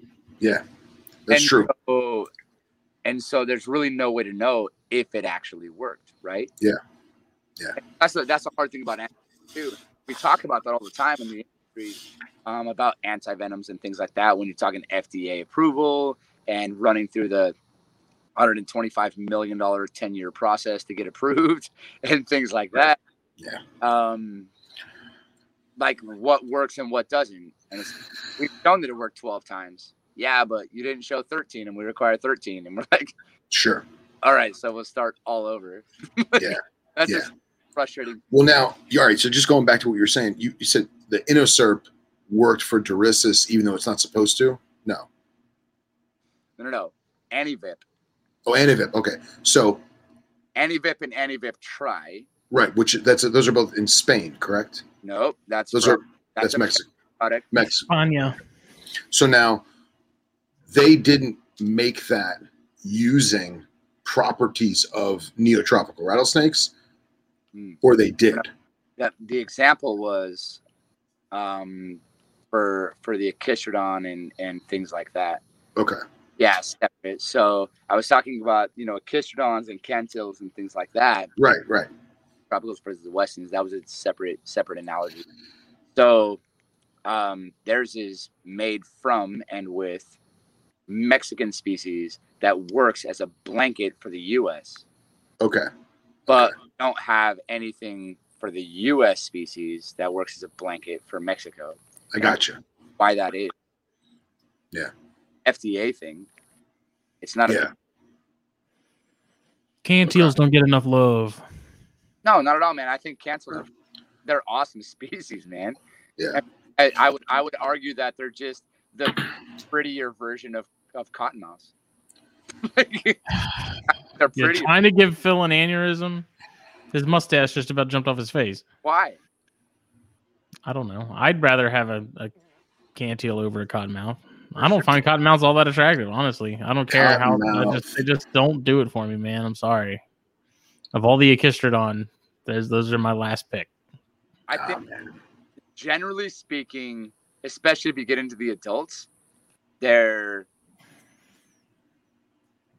they're kind of anticlimactic in my opinion. Like they are They're not sexy enough. no, dude. They're they're pretty drab, pretty drab colors. They're the honey boo boo of pit vipers in the U.S., man. I I tend to agree. They're the Mama June of Agkistrodon. I'm leaving the show. I got twin spots in Arizona Ridge nose.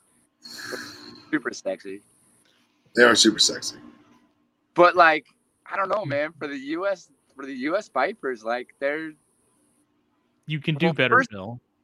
first of all, not only are they like not not the prettiest in my They're opinion, pretty when they're babies, but then after that, like year mark, but to be fair, ugly duckling.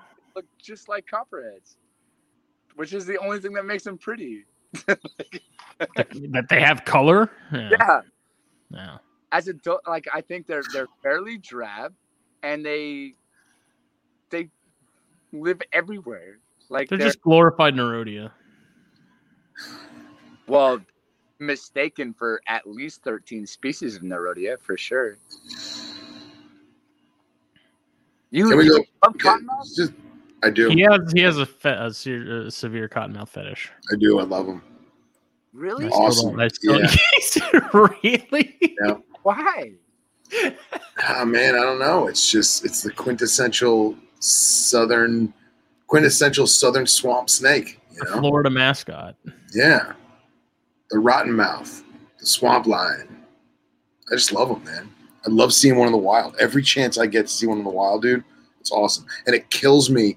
Uh, all right, it doesn't kill me because they don't gape in captivity, and I really attribute that to a, a lot of other animals that you know. It's like breaking a horse. You know, you get this this wild Mustang and you break the horse so you can ride it. I feel like it's the same thing with the cottonmouth. Is that you, you want to see that that threat display, that that white cottony mouth, right? They just don't do it in captivity, which when you come to think of it, it is probably a really, really good thing because that means they're not stressed. You know, they're comfortable at least in their surroundings. The fact that they don't feel like they're being eaten, you know. But I just love them, man. if it's really about the threat display, why are you not a big fan of hognose than anything else? Because they have more threat displays than any other snake on the planet Earth. That is true. That is true. I don't know. Hognose don't do it for me, but Hog hognose have more threat displays than all other snakes combined. that's wild. That's wild. Hognose can do seven different threat displays. So if it's really about the threat display, you should be a bigger fan of hognose than any other snake on the planet. He likes It's- he likes rinks close enough.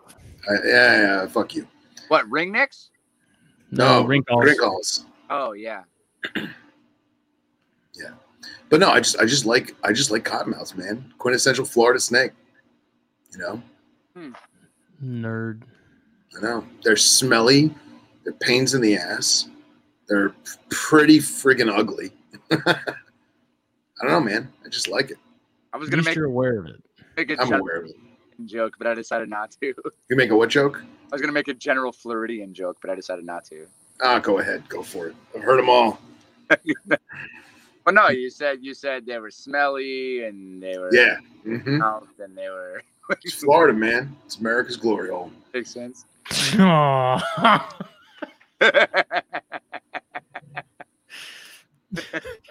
no.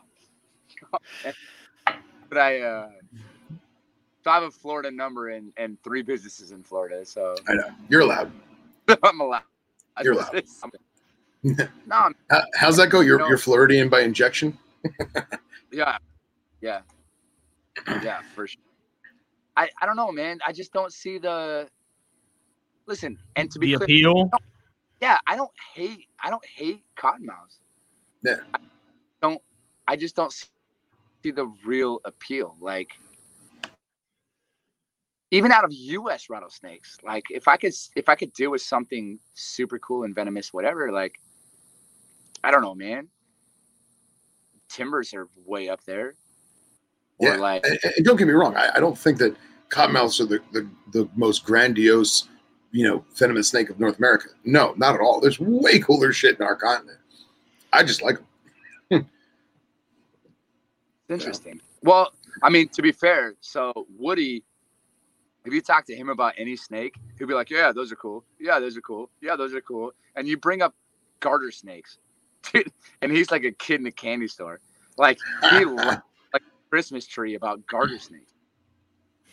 And I love him to death. One of my best friends in the world. My Yeah. business, what business is, hands down, love that guy with all my heart.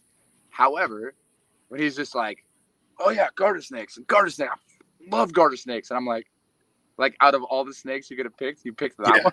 Like, Yeah. I don't- Fucking nerd. yeah. Everyone's got their thing. Everyone's got their thing. Oh yeah. man. Like it just blows my. It is. It is for some people. And but but what I really like about that is that we need people to love cottonmouths more than anything else. The same way that Absolutely. Daniel love timbers more than everything else. The Yeah. same way. mm, Tiger rattlers. There you go. Oh yeah. So tigers are sick, man. If you Dude, like Arizona blacks. Oof. really fat, tiny heads that are drop for drop, one of the most venomous snakes in the United States, tigers are up there. Yeah. For sure. Fat snakes with teeny tiny heads. But they're awesome. Awesome, dude. And um but like I, I don't I don't know. I'm I have a hard time figuring out why out of all the venomous snakes we talk about in the United States, corals are never brought up enough. You're right. Agreed. You're right. Agreed. I'm throwing that out there, dude. In all of the conversations Yep. I have on all of the things that I always talk about, corals are never brought up enough, dude. That's my favorite native venomous. Dude, like, They're and so cool, and it's because they're They're- so they're so just different. out there compared to everything else. You know, Yeah. Only elapid in the U.S. That's not a coastal sea snake that comes from somewhere else. Right. Lapid in the U.S. There's only three species. Um, they rarely hurt, hurt humans, and if they do, it's because they were asking for it in one way Yep. or another. Um, I mean, they're they're they're fixed front fang, neurotoxic. like, dude, Yeah, I really, I really hope I see some they're U.S. year. cobras, bro. Yeah, hmm We have I have two species here in in Louisiana. We get Fulvius on the east side by Slidell and Lafayette, and I get tener on the west side, an, an hour west of my house. So if you want to see them, come here, hang out at my house, Justin, this summer, and we will go get them. Also, I have 70,000 acres to roam around on an hour away from here in town. That's awesome. Give me the word, bro. We'll go do it. What Well, kills last- me, last year um it wasn't even last year. It was actually a couple months ago. Um my wife we she was at the neighbor's house around the corner letting the dogs run around because we take archie over there to play with their dogs. And uh she saw one and sent me a picture of it. And now every time i'm over there i'm like looking around there. They have a big magnolia tree that drops a ton of leaves. I'm like this is prime it kills me because your wife found a coral, it found an eastern coral snake in the water. a really nice like high yellow one too like really thick uh, uh, abnormally thick yellow bands like Really? really Before- yeah before I have. and it she didn't it was wasted on her she It was, wa- it was, now it she was just wasted. brags about it just to rub it in it's not that Yeah. she actually thought it was cool and that she found a coral snake it's just Yeah, just thank "Oh, God we didn't talk about this. you didn't Thank God we didn't talk about this earlier when she was awake. She still she still is Ah, damn it. Just i'm rub it in my expecting her to pop in and say something now So see if i can I'm- find the picture of it I'm I'm never gonna forget my first my first experience doing the video stuff with you guys. I I've never I've never met your wife in person. Never had any experience with her other than the one time that she walked into camera and she literally just walks in and goes, Brent Venomous. What is that like Joe Exotic? yeah Walks off camera. she now refers to you as the as the joe exotic guy I'm That like, was that was like that was like, the first and only experience I ever had with this wife, and I was like super offended and Yeah. also super super proud. And I was like, I can't even be mad at that. yeah. Yeah. Brent Venomous, what is that like Joe Exotic? And just walks off camera, like just like I couldn't even respond if I wanted to. Yeah. That was the only re- that was the only time I've ever actually like had any experience with your wife ever. Yep. I love Katie. She's great. She puts up with our bullshit. And like, and I tell you, coming up there for for your wedding, because because she obviously doesn't come to the shows. I had not met her in person, but it was like I've known her for years. You know, because I mean, let's be real, I have. You know, it's just not in the flesh. So Man, I really hope I can. I, I really hope I can find this picture because it was a really cool looking coral, man. if you can find it too. I'm not seeing it. Trying to think of all the people that I might have sent it to. well, didn't your wife send it to you? Yeah, but it's it's I can't. It's not on there anymore. Oh, So okay. Yeah, I'm he checking- deleted all the messages from her. Right. I'm checking. I checked Henry, like Henry and I's conversation's not there. Now I'm checking Nipper because I can almost guarantee you I sent it to him at some point just to make him jealous. Of course. Jealous of a snake that I didn't even find. Oh man. Yeah. uh, All the years, man. All the years of her, but I never found a coral snake. That still blows my mind.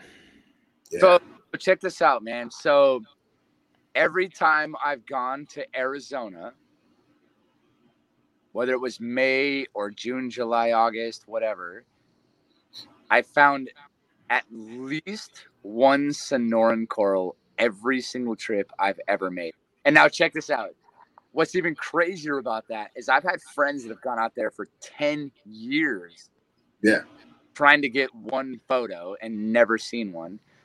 And I'll be walking around looking for Atrox and be like, oh, there's one, just walking around. But I've Yeah. also on the road, I've collected them multiple times for the Venom Labs. Um, I found a bunch. I can taking them pictures, whatever, like, and let them go. Um, but I've I've never been out there and not seen at least one, which is crazy to me, because what that means is I've been down to that that part of Arizona for years and years and years, and I've seen more of those than I have Gilas, Wow. which is crazy. Yeah. Also, like just just here, I'm like, oh, I want to see uh, Texas coral snake or an eastern coral snake, right? Whether I want to see a tener or a fulvius, and and I could literally from my house probably go see one. Like I'm telling you, at the at the end of by the end of April, I'll be able to drive one hour west, see one in the morning, and then drive three hours each and see the Fulvius the same day. That's crazy. Yeah, yeah, Crazy. hundred percent, dude. It, it- that blew my mind. And It's awesome. promise you, there will be a day that I do that in the same day. Yeah. And I will do that just because it's a goal of mine now at this point. No, you have to. Dude, It's awesome. You guys got to come up here and do that with me, man. I 100% want to do that. Come Yeah. do it. I got a place. I got a place. Come stay. I got I got 0.64 something acres in the woods. Just come stay out here. Awesome. Awesome. Did you find it, Justin? I'm not finding it. No, there's a picture of my rhino rat that I lost. That's a nice, painful memory. Maybe if you had a door sweep. Fuck you, Phil. Yeah, I know. Nope. Didn't even send it to him. Damn. Bro, you must have been super proud about this thing. The fact that you didn't send it to fucking anybody. yeah, or better yet, you didn't save it in your favorites. Well, I got a new phone since then, so it may have been lost in the. Do you know how many snake pictures I have in my favorites that are not even my anyone I actually know? I'm like, that's an awesome snake. Oh, I don't know that guy, but I'm saving that photo. Dude, these bugs are getting bad. Yeah. Are these So- midgets? Oh yeah, they're all midges. Photos aside, we are at we are at three hours, gentlemen. Oh yeah. Sorry, that was my bad. Because I'm No, on. it's awesome. God, Brent. I know love dude, it. every time I come on, it's like you better plan on three hours your night. Hey, it's always a great show. So You we say love that. it. Let's Well, I do. let's The comment you, section I- speaks for itself. Did I tell you I found uh, another Tantilla yesterday? You did. You did. I Congratulations. Was oddly excited about it. It's because it's our snake, bro. It is our snake. what kind of It's ours. Tantilla? Coronata. What do you Little I- ringneck, southeastern ringneck snakes? that's first of all Not ringneck- ringneck, crown crown snakes. Crown I'm sorry. snakes. Oh okay. yeah, totally different. So it's not not a Niger snake. No. No, we just have Cornuta here, I believe. Tantilla coronata. Coronata. I'm sorry. Coronata. It's late. Okay, that makes more sense. Yeah, yeah. I did find this adorable picture of Archie that I sent you at some point. Look at that little guy. Adorable. Saved that. Handsome bastard. And then some awesome jansenii that were at Daytona last year that were super dark, but also super old and busted. Not a coral snake. Hey, speaking of old and busted, it's time for me trailer. All right. Yeah. We'll uh it's a good show. Um brought to you by the fine folks at Puget Sound Pythons. Please check them out. Check out Venom Life Gear, get hooked, the Asclepius Snakebite Foundation, the Venom Institute, all that good stuff. Hell yeah. We've got to start branchshells.com. That's a better way to go. Yeah. that too. That's all all of those in one place. Yeah. Whether you guys know me or not, like me or not, I want to thank all of you for watching and or listening. And uh, uh, I love you all. Thank you for your support. Thanks for supporting these guys, making them keep going. Because without them keeping going, I would just be a dude in my truck lights talking to myself in front of the trailer. So thank you guys for helping make this happen. We all love you. Thank you and good night. Thank you. Later, y'all. Bye.